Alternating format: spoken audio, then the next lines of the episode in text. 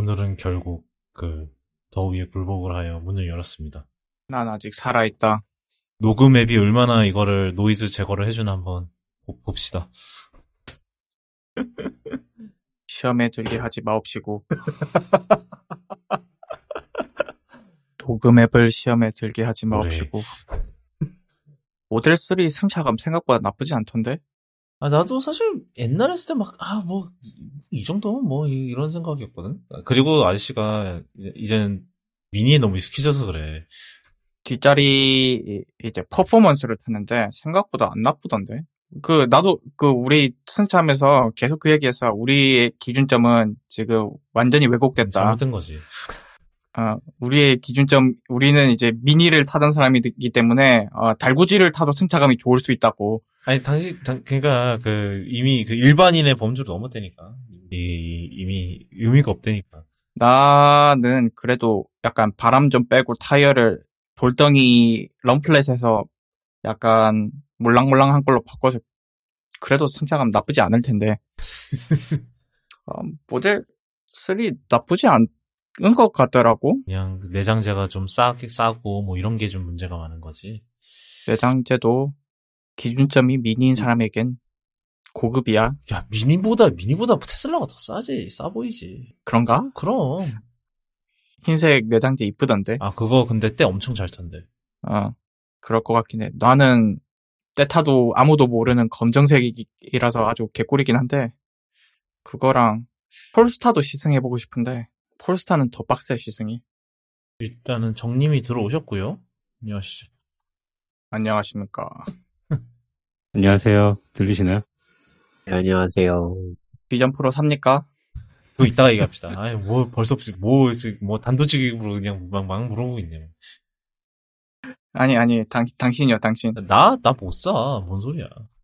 못이야 아니야 못 쪽에 좀 더 가까워. 뭐, 그렇답시다. 못 쪽에 음. 어 아, 그리고, 아, 지금 현재로서, 아, 뭐, 이것도 이따가 얘기합시다. 현재로서 모르겠다. 용도의 그거 자체를 봤을 때. 이게 생산성을 위한 건지 일단 소비용을 위한 건지 애매 네. 애플도, 애플도 애매한 것 같아요. 네.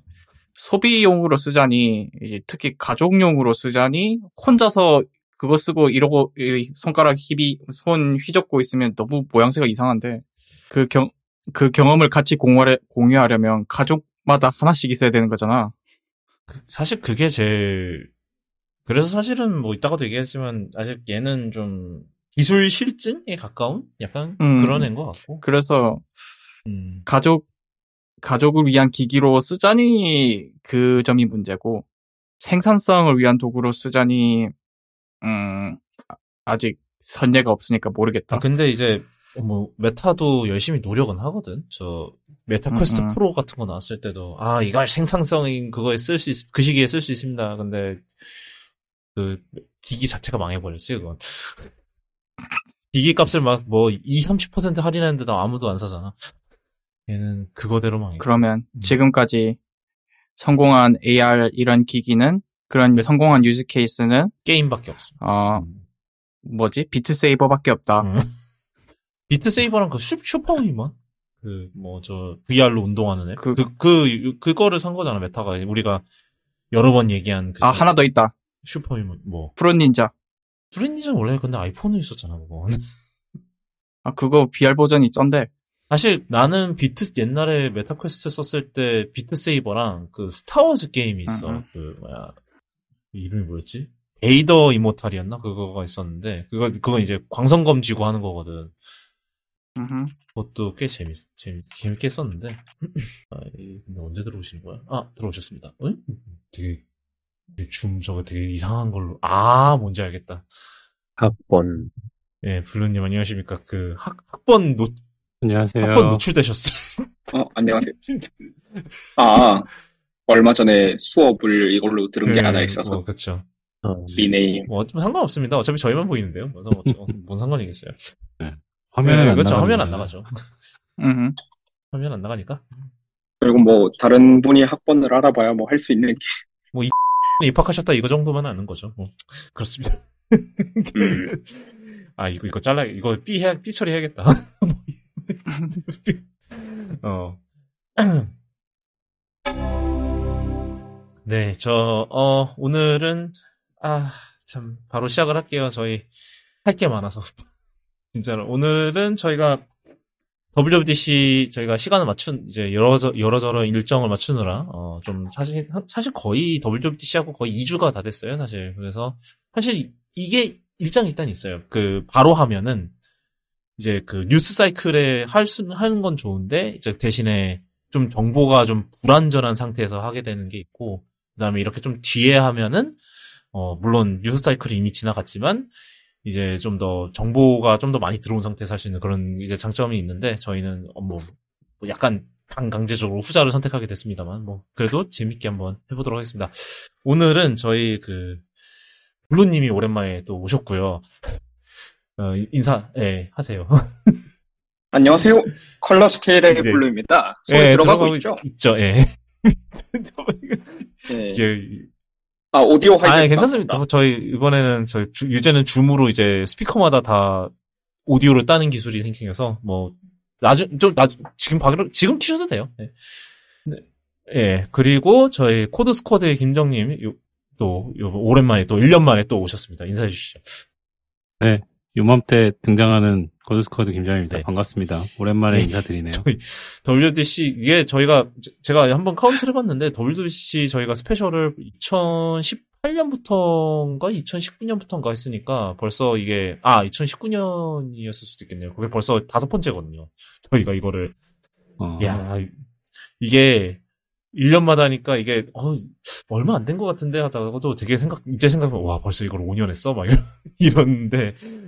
오늘은 근데 진짜로 저희 아마 거의 처음으로 이제 완전체로 모여서 하는 것 같아요. 맨날 이제 매번 할 때마다 이제 누구는 빠지고 누구는 아직 안 들어 음. 뭐 이러다가 이제 처음으로 저희 네명다 나오고 거기 김정민까지 해갖고 다섯 명이 무려 하는데 편집이 아주 신날 예정입니다. 이게 참. 어, 뭐 하여튼 바로 어 그래서 WBC 얘기를 좀 해볼게요. 일단은 저희 저 정님이 요번에 다녀오셨어요. 작년에 이어서. 작년에, 작년에 다녀오셨었죠. 예. 아니요, 작년엔 못 갔었고요. 아, 작년에 못 갔었고, 올해는 초대를 받으셔서, 네. 어, 다녀오셨었는데, 네. 좀, 일단은 시작하기 전에 좀 현장 분위기? 이런 거부터 좀 얘기를 좀 들어보고 시작을 하면 좋을 것 같아서, 예. 네.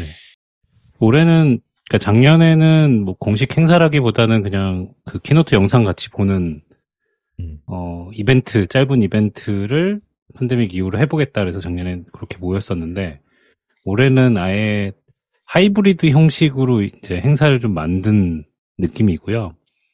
그리고 애플파크에서 이제 처음으로 진행을 하다 보니까 기존에는 뭐 이벤트를 하더라도 애플파크 내에서 그냥 스크린만 보거나 아니면 스티브 잡스 시어터에서 체험을 하거나 그 정도였는데 올해 갔더니 그 카페맥 그 큰 식당 양 옆으로 책상들이랑 의자들을 배치해서 아예 부스와 무대를 다 만들어 놓고 거기서 이제 먹, 먹으면서 왔다 갔다 다 할 수 있게끔 행사장을 아예 만들어서 진행을 했고요.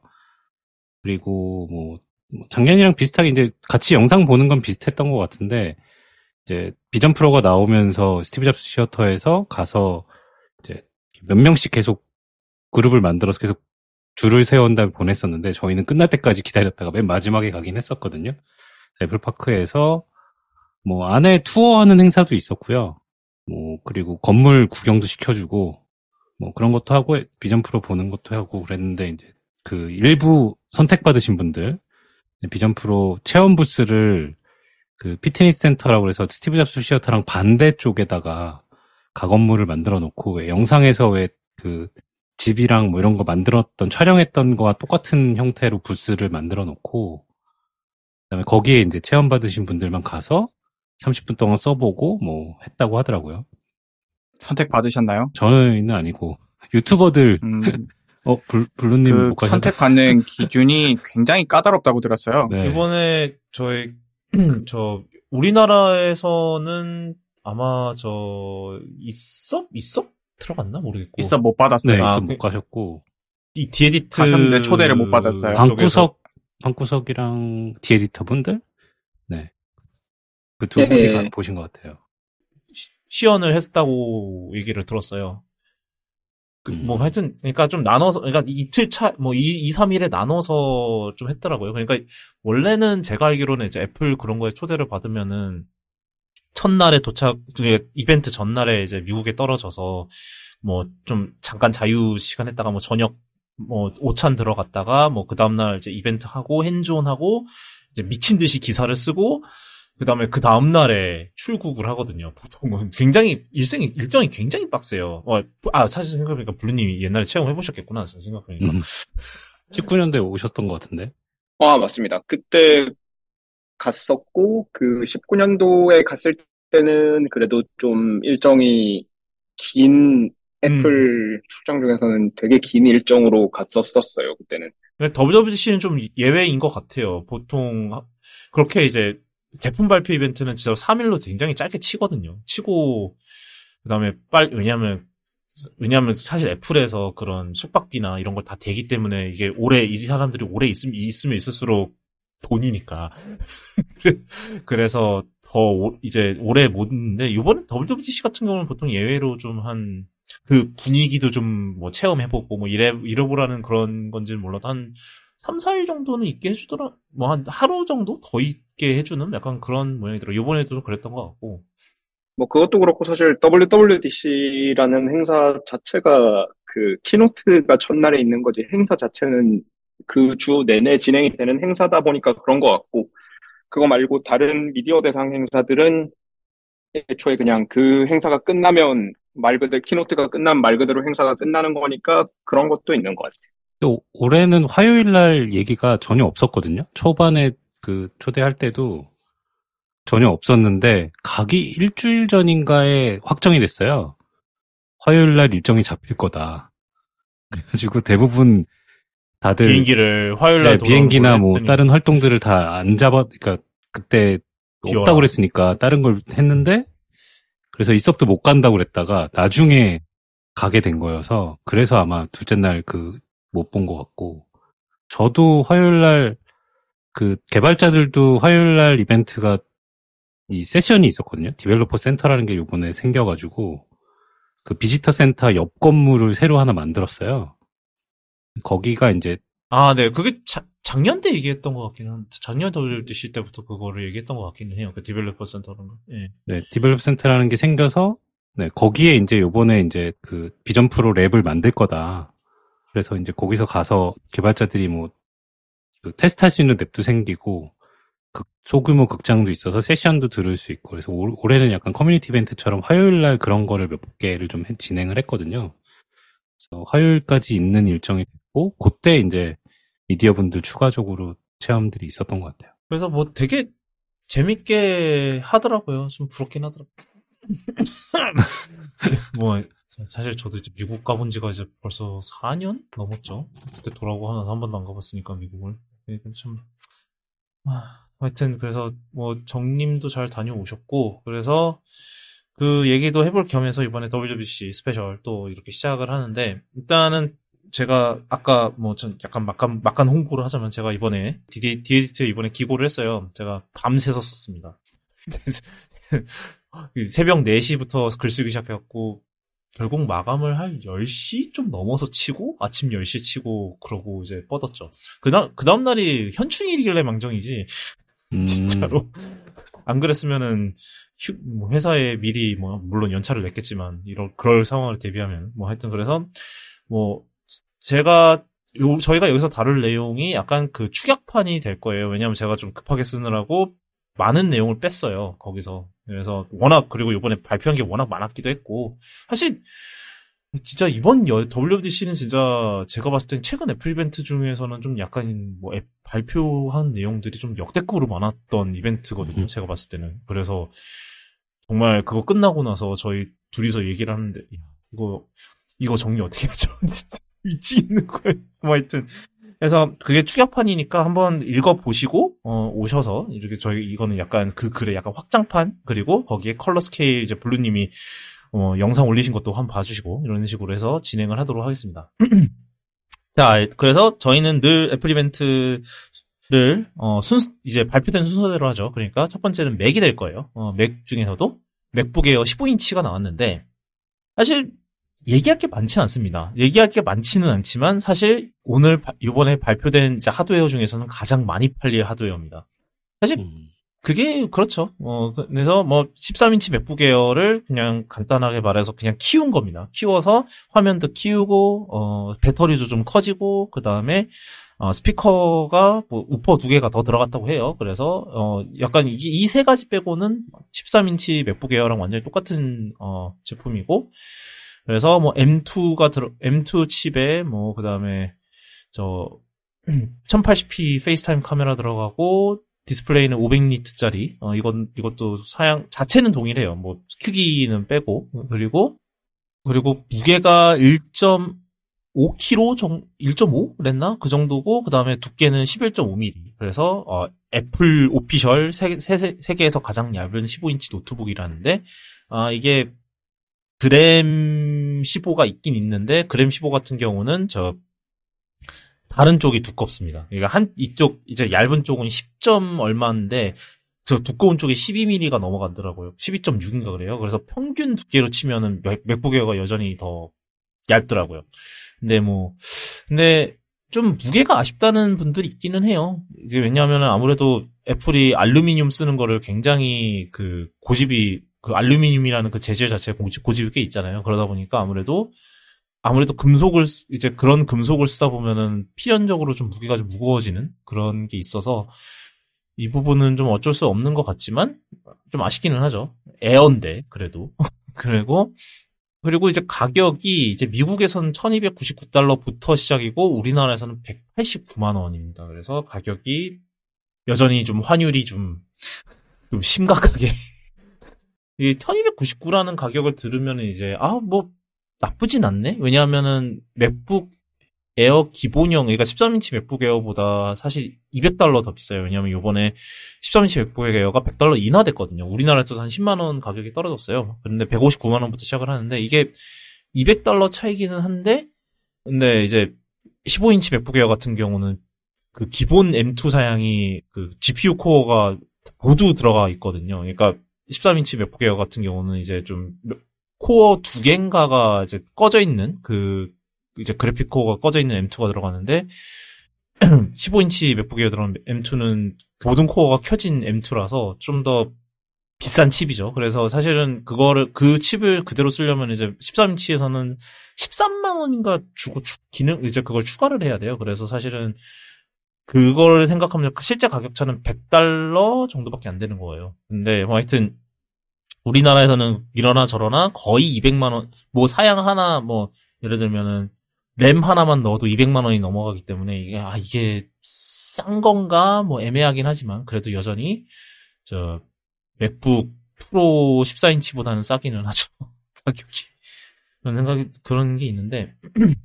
근데 이게 저는 좀 이런 생각도 좀 들었어요. 이제 좀 이게 프레젠테이션 내용을 좀 보면은 뭐 가장 잘 팔리는 15인치 윈도우 노트북보다 성능이 두 배 더 빠르고 배터리는 50%더 오래 가고 40%더 얇고 200g 더 가볍다. 막 이런 식으로 홍보 포인트를 잡는 걸 보면은 아, 딱 봐도 이 애플이 약간 윈, 어쩔 수 없이 더 큰 화면을 사고 싶어서 윈도우 노트북을 쓰는 사람들을 노렸구나. 이게 딱 봐도 홍보 포인트가 딱 그 타겟층이 딱 그쪽으로 잡혀 있구나. 약간 그런 생각이 들, 들더라고요.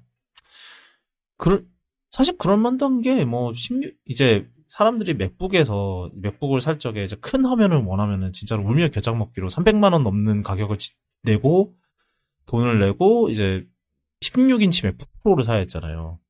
사실 단순히 큰 화면을 원하기에는 이게 너무 overkill인 거거든요. 스펙도 그렇고 뭐 이러면 가격도 그렇고 뭐 두께도 그렇고 그런 거라서 그런 분들께 많이 팔릴 것 같은. 그러니까 뭐 이런 말도 있어요. 그러니까 애플이 약간 이건 옛날 이제 15인치 맥북 에어를 옛날부터 만들 수 있었을 텐데 이제 여태까지 안 만든 거는 이제 약간 맥이 판매량이 떨어질 경우를 경우에 이제 최후의 카드로 가지고 있었던 거를 지금 이제 그 카드를 푼 거다.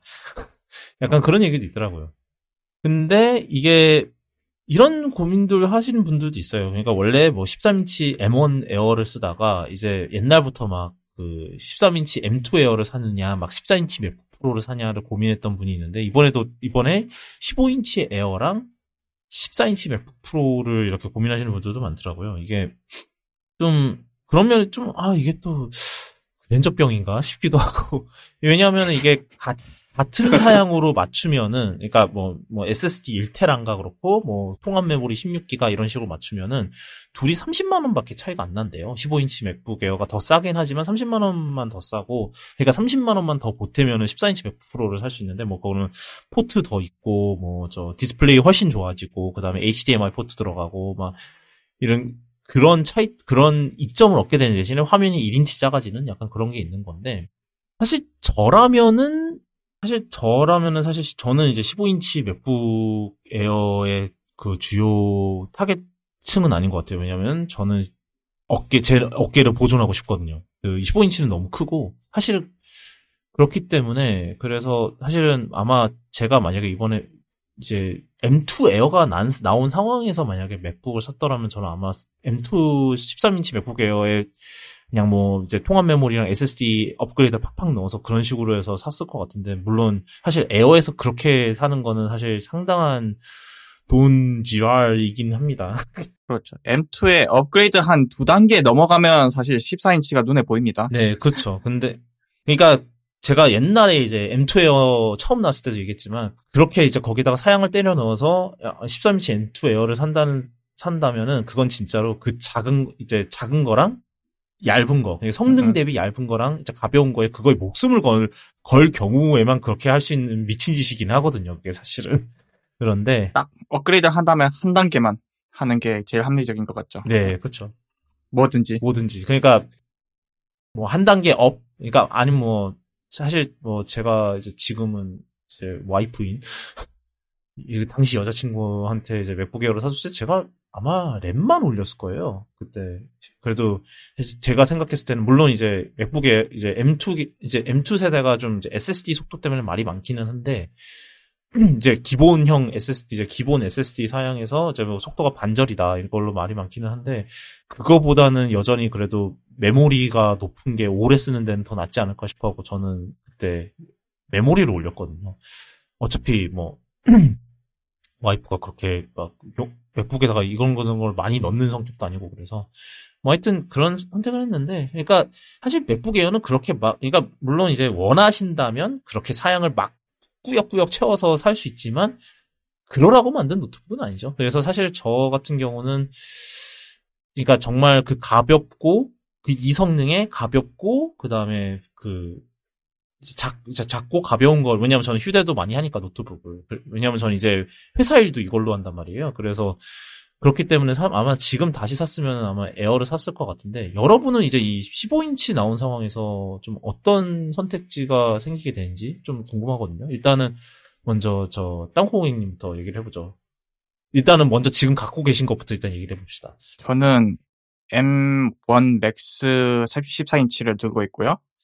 그래서 지금 다시 산다면은 만약에 노트북을 사야만 한다면 M2 에어를 살 것 같긴 해요. 그리고 M2 15인치 램만 올려서 살까 싶기도 합니다. 왜냐면 일단 큰 화면이 저도 땡기긴 하고 16인치 노트북도 보니까 좋아 보이더라고요. 그래서 저도 약간 이 15인치가 노리는 고객층에 살짝 걸쳐 있는 게 아닌가 싶어요. 크, 크면서 그리고 M2로 넘어오면서 미디어 엔진 성능도 강화돼가지고 제가 쓰는 환경에선 굳이 Max까지 없더라도 M2만 해도 어느 정도는 감당이 될 것 같더라고요. 그래서 웬만한 사람들이 뭐 가볍게 영상 편집하고 하는 거는 M2에서도 아주 깔끔하게 잘하기 때문에 아마 15인치 Air를 용량만 아 램만 16 정도 달아가지고 사지 않을까 싶어요. 아니면 Studio를 사거나 아, 뭐, 그건 스튜디오 이따 얘기하도록 하죠. 음. 사실, 아, 저도 약간 만약에 옛날에는 제가 이제 노트북 하나에 iMac 하나 이렇게 데스크톱 노트북 구성을 했었었거든요. 근데 이제 그 당시에는 왜냐면은 아무래도 노트북이 성능이 제가 하, 는 것들, 뭐 그런 거에 비해서는 좀 성능이 좀 딸리니까 그랬었는데 이제는 이게 애플 실리콘이라는 게 사실 그런 걸 많이 바꿨다고 생각을 하거든요. 이제는 뭐 기, 기계 하나만 있어도 음, 음. 그냥 웬만한 거는 이제 문제 없이 할 수 있는?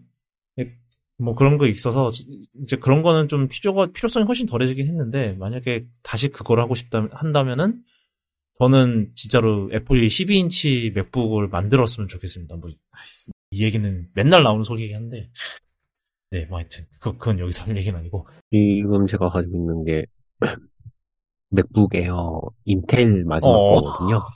13인치. 바꾸셔야겠는데요. 이게 그때 왜 M1 발표되기 전에 샀을 거예요. 아마 마지막 인텔이다 이러고 아, 이게 마지막 인텔이다 이러고 샀는데 마지막 독일 등성비 아니면 죄송해요. 네 마지막 독극물이었죠. 어. 음. 이런 그런데 지금 예전에 쓰던 거가 이제 노트북이 그 이전에 쓰던 게 맥북 프로 도 그것도 13인치였었고 음. 그거는 거의 2013년 모델인가 그랬을 거예요 아마 그런데 저는 지금 작업하는 환경을 생각을 하면은 항상 화면이 두 개가 필요하더라고요 그래가지고 그 화면 크기보다는 개수가 더 중요한 것 같아서 아 그게 그 제한이 문제가 하게 음. 된다면, 음. 네, 그게, 요즘은 이제 그 아이패드로 연결을 해가지고 쓰고, 있- 아이패드로 그 화면 확장을 해서 쓰고 있는데, 음, 전에는 이제 그냥 한 화면에다가 이렇게 창을 여러 개 띄워놓고 쓰다 보니까, 이게 아무리 화면이 커도 안 보이는 거예요. 그래가지고, 데스크탑 활용하는 것도 한계가 있죠. 그쵸. 데스크탑도 그래가지고 지금, 지금 환경은 데스크탑도 컴퓨터 모니, 모니터가 두 개고, 그 다음에 이 노트북을 가지고 했을 때, 노트북을 가지고 있을 때도 집에서는 모니터를 하나 강제로 연결을 해가지고 썼었는데, 쓰고, 있, 지금은 이제 일단은 화면 두 개로, 모니터 두 개로 버티고 있고. 그래서 저는 일단 화면 크기는 크게 상관이 없어서 13인치, 그렇다고 11인치, 12인치는 너무 작고, 아니 13인치구나. 13인치가 제일 작죠. 13인치, 13인치를 사서 쓰고 아마 아이패드를 연장 연동해서 쓰지 않을까? 그럴 것 같아요. 저, 아, 블루님은 사실 답이 좀 뻔하긴 한데 한번 들어는 보겠습니다. 아, 예, 저는, 예, 굳이 노트북을 사야 되면 M2 Max 16인치 제품을 사겠죠? 그러니까 저는 사실 이제 요구하는 성능 자체가 높고, 어, 그게 이제 M2 칩이 채워줄 수 없는 수준이라서 무조건 이제 프로 라인으로 가야 되고, 그 프로 라인 중에서도 이제 14냐 16이냐 하면, 이제 16이 이제 14에 비해서 어, 더 딜링 존이 많고 하기 때문에 이제 당연히 16으로 가는 걸로 예. 아, 그럼 정님은 어떠실까요? 이거 얘기 듣다 보니까 작년에도 이 질문을 똑같이 했던 것 같다는 생각이 갑자기 드네요. 아, 뭐, 그랬을 수도 있습니다. 근데 그거는 작년에도 Air가 나왔을 때 똑같이 네. 뭔가 왜냐면 생각이 M2 Air가 나왔었기 때문에 어쩔 수 없는 거예요. 나올, 나올 때마다 하는 레파토리입니다. 어쩔 수 없어요. 이- 근데 이게 매번 나올 때, 이제 매번 이걸 얘기를 할 때마다 조금씩 이게 상황이 바뀌잖아요. 좀 네, 그런 네, 게 네. 좀 재밌는 것 같아요. 15인치 Air가 좀 그런 면에서 좀 재밌는 네. 제품인 것 같긴 하거든요. 이번에 특히 좀 MacBook Pro랑 약간 겹치는 것 같긴 한데 저도 지금 쓰는 거는 M1 Max 14인치를 쓰고 있는데 15인치 화면이 큰 거 16인치 고민하다가 14인치도 괜찮을 것 같아서 어차피 저도 이제는 모니터를 연결해서 쓰거나 집에서나 사무실에서는 iMac을 쓰는 경우가 더 많으니까. 음, 그래서 그냥 휴대성을 적당히 성능과 적당한 선에서 이제 타협을 한 거였었는데 그 전에 M1 처음 나왔을 때도 Air를 살까 MacBook을 살까 하다가 13인치 MacBook Pro 그 디자인 바뀌기 전에 음, 그리고 M1도 M1 에어도 똑같은 폼팩터로 나오고 그 다음에 이제 form factor가 바뀌었잖아요. 그쵸. 그때도 Air를 살까 MacBook Pro를 살까 하다가 맥북을 샀던 것 같거든요. M1 에어를? 샀- 네. 에어를 안 사고 아, M1 맥북이 같이 나왔었는데 음, 팬 없는 Air를 안 사고 저는 MacBook을 샀던 것 같아서 항상 Air를 선택을 하지 않았던 것 같아요. 약간 그거죠. 이게 팬이 없다 보니까 늘 나는 팬이 필요하지 않을까라는 그 계속되는 압박감? 그런 게 인텔 계속- 인텔 때문에 학, 학습이 돼 있는 게 아닐까 싶기도 하고. 아, 그쵸. 실은 진짜. 아, 이제 그 어제 인텔 인텔 특히 인텔 세대 이제 제가 이제 아무래도 13인치 맥북 프로 중에 이제 제가 두 개를 썼었죠. 처음에 이제 2016년 맨 처음 바뀌었을 때 그거 하나를 썼었 그거를 썼었고 그다음에 quad core로 올라갈 때 그게 2018년형인가 그랬거든요. 13인치에서 quad core 들어갔을 때도 한번 그때 업그레이드를 했었는데 아, 진짜 힘들 뜨거워요. 그 섀시의 quad core는 진짜 무리수였던 것 같기는 해요. 좀 많이 심하게. 진짜 그러니까 Apple Silicon이 얼마나 그게 대단한 건지 좀 그런 게 좀 있는 것 같아요. 하여튼 결론적으로 어떻게 하신다고요?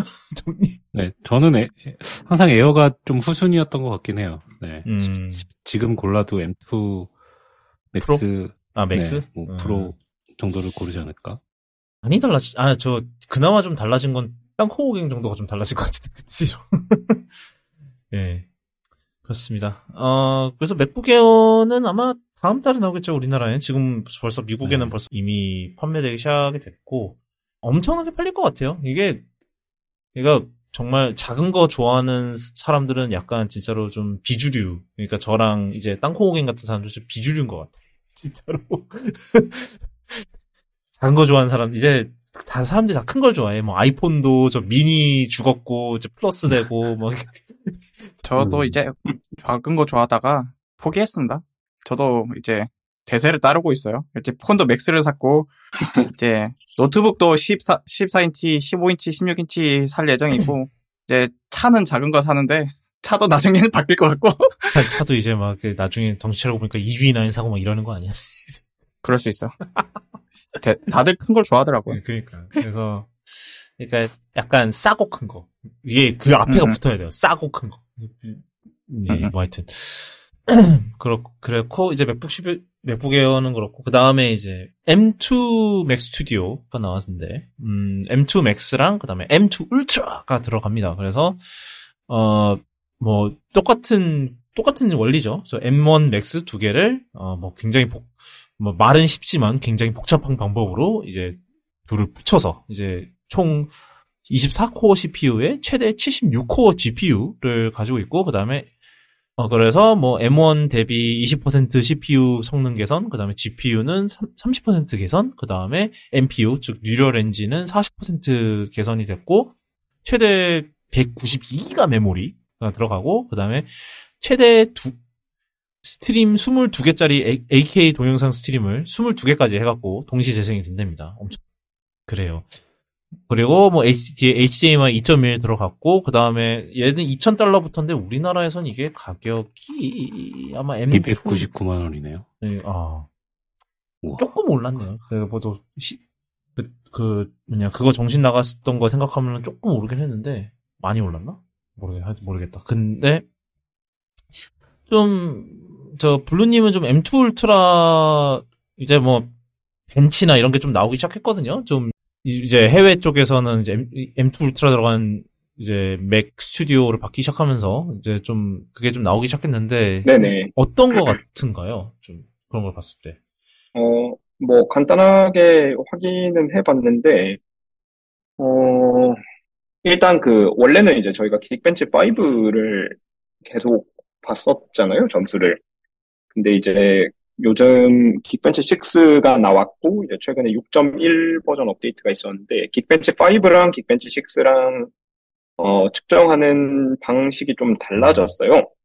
뭐 당연히 측정하는 시나리오가 이제 버전이 바뀌었으니까 이제 뭐 빠진 것도 있고 추가로 들어간 것도 있고 뭐 그런 식으로 바뀐 것도 있는데 제일 큰 변화가 multicore 스코어를 측정할 때 기존의 Geekbench 5 같은 경우에는 Geekbench 이제 single core 측정하는 프로그램을 코어나 thread 개수만큼 이제 복제시켜서 돌리고 그 전체 스루풋을 측정하는 방식으로 이제 뭐 결과적으로는 이제 스루풋이 아닌 어, 결과적으로는 이제 그, 예를 들어서 뭐 16코어면 16카피를 만들어서 그걸 돌려가지고 끝내는 시간을 측정해서 이제 점수를 내는 방식으로 갔는데, 이제 그렇게 되면 각각의 thread가 서로 서로 이제 통신하거나 할 일이 전혀 없거든요. 완전히 독립적인 thread 16개가 돌아가는 그런 식으로 해서 이제 하기 때문에 비교적 코어 개수에 따른 성능 향상이 잘 반영되던 방식이었고, 이제 Geekbench 6 같은 경우에는 조금 더 그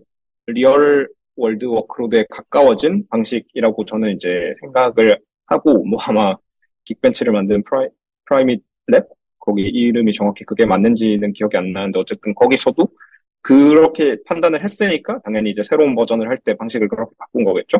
Geekbench 6 같은 경우에는 이제 한 개의 작업을 마치는데 이제 뭐 single core 같은 경우에는 그 작업을 마칠 때 코어 하나만 써서 마치는 거고 multi core 같은 경우에는 그 작업을 마칠 때 여러 개의 코어가 한 개의 작업을 동시에 수행을 하게 돼 음. 있어요. 근데 이제 실제로 프로그램을 해보시면 아시겠지만 multicore를 이용해서 전체 프로그램 중에서 성능을 올릴 수 있는 부분이 있고 multicore를 이용해서 성능을 올리기가 어려운 부분이 나눠져 있어요. 그래서 이제 기존의 Geekbench 5 같은 경우에는 그런 부분들을 무시하고 이제 이 프로그램 여러 개를 복사해서 돌렸을 때 이제 성능을 측정했다면 긱벤치 6 같은 경우에는 이제 실제 프로그램에서 멀티코어가 작동하는 방식을 좀 더 모방한 방식으로 측정을 한다고 봐야겠죠. 이것도 이제 나중에 제가 영상을 하나 좀 더 딥하게 만들 건데 어쨌든 오늘은 이 정도로만 설명을 드리고 그래가지고 이제 긱벤치 6 점수 기준으로 보면 M1 울트라랑 M1 맥스가 뭐 사실 이제 M1 Max를 정확하게 두 개 이어붙인 거니까 어 그 성능 차이가 두 배가 나야 되잖아요 원래는 그러니까 정확하게 그 성능 scaling이 된다면 근데 이제 실제로는 어, 둘 사이의 성능 차이가 한 41% 정도밖에 안 났었거든요. 근데 이제 M2가 생각보다 이제 single thread 성능 향상이 좀 있었던 편이고, 제가 처음 이제 판단했던 것보다.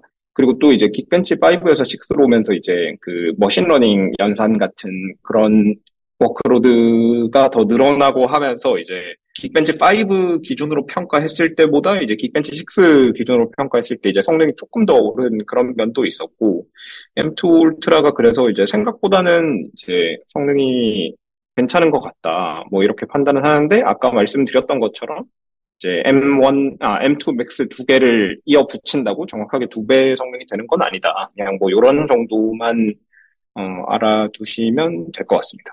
아, 그렇고.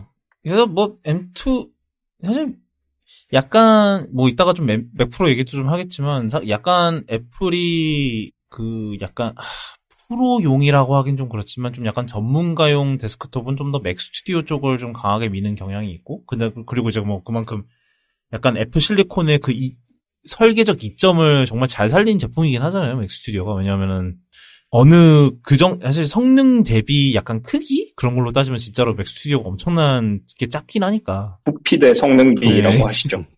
그쵸 부피 대 성능이죠 그게 정말로 작은 엄청난 그거긴 하죠 그래서 그 이게 이거를 좀 더 미는 것 같은 느낌이 강하게 들기는 합니다 근데 뭐 이거는 좀 이따가 이제 뭐 Mac 이제 바로 Mac Pro 얘기를 하면서 좀 얘기를 해볼게요 Mac Pro가 일단은 뭐 정말 절대적 하드웨어 면에서는 똑같습니다. 왜냐하면 M2 Ultra를 그대로 쓰기 때문이죠.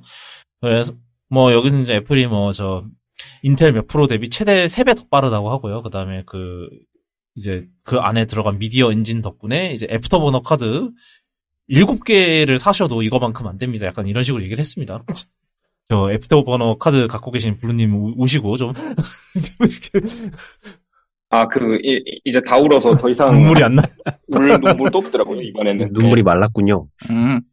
M1이 나오자마자 이제 그때부터 이미 저 그때부터 그런 게 있어. 아, 저 사실 나오기 전부터 시작했어요? 이제 예상을 했죠. 아, 이게 그 애플 실리콘 맥이 나오면 이놈이 더 이상 이렇게 외장으로 빠져 있지 않겠다. 그 예상을 했는데 이제 슬프게도 적종을 했기 때문에 예. 이제 박물관 피스가 된 거죠. 예, 뭐 이제 감가상각도 예. 다 됐겠다. 어, 뭐, 그래서 이제는 그냥 이거 아예 뜯어가지고 이렇게 자랑스럽게 뭐 전리품 비슷하게 전시를 해놓을까 예, 뭐 생각도 그러니까. 하고 있습니다. 아니 그 뭐 팔 수도 뭐 없잖아요. 미개봉으로 유지하는 게 아예 의미가 없어가지고, 음. 예. 그 소품으로 쓰면 돼요. 나온 수 그냥 약간 그런 거죠. 그 뭐냐 M M1 Pro인가 그때부터 이제 미디어 엔진 들어갔다고 이제 얘기했을 때 그때부터 나온 수 그거 나온 순간 이제 저 감가 상각이고 뭐고 그냥 다 떡락이지 떡락 이쯤 되면 음. 뭐 하여튼 네 그렇고 어 그 다음에 Thunderbolt 포트가 총 8개가 들어가요. 이게 그러니까 Mac 이제 뭐 M2 Ultra가 그대로 들어가면은 막 저 Mac Studio랑 비교해서 뭐가 다르냐? 왜냐면 특히 뭐 가격은 가격을 이제 스포일러를 미리, 미리 말씀드리자면 저 M1 울 이제 M2 울트라가 들어간 맥 스튜디오에 비해서 3,000달러가 더 비싸요. 이제 같은 사양으로 따졌을 때. 그러니까 우리나라 치면은 원래 제가 알기로는 M2 울트라가 들어가면 우리나라에서 얼마 정도 합니까? 600만 원 정도예요. 599만 원? 599만 원인데 이제 맥 프로 시작 가격이 1,045만 원이란 말이에요. 1,000만 원이 넘어요. 1,000만 원이. 최근 최근 맥 하드웨어 중에서 기본 가격에 1,000만 원 넘어가는 건 얘가 처음인 것 같아요.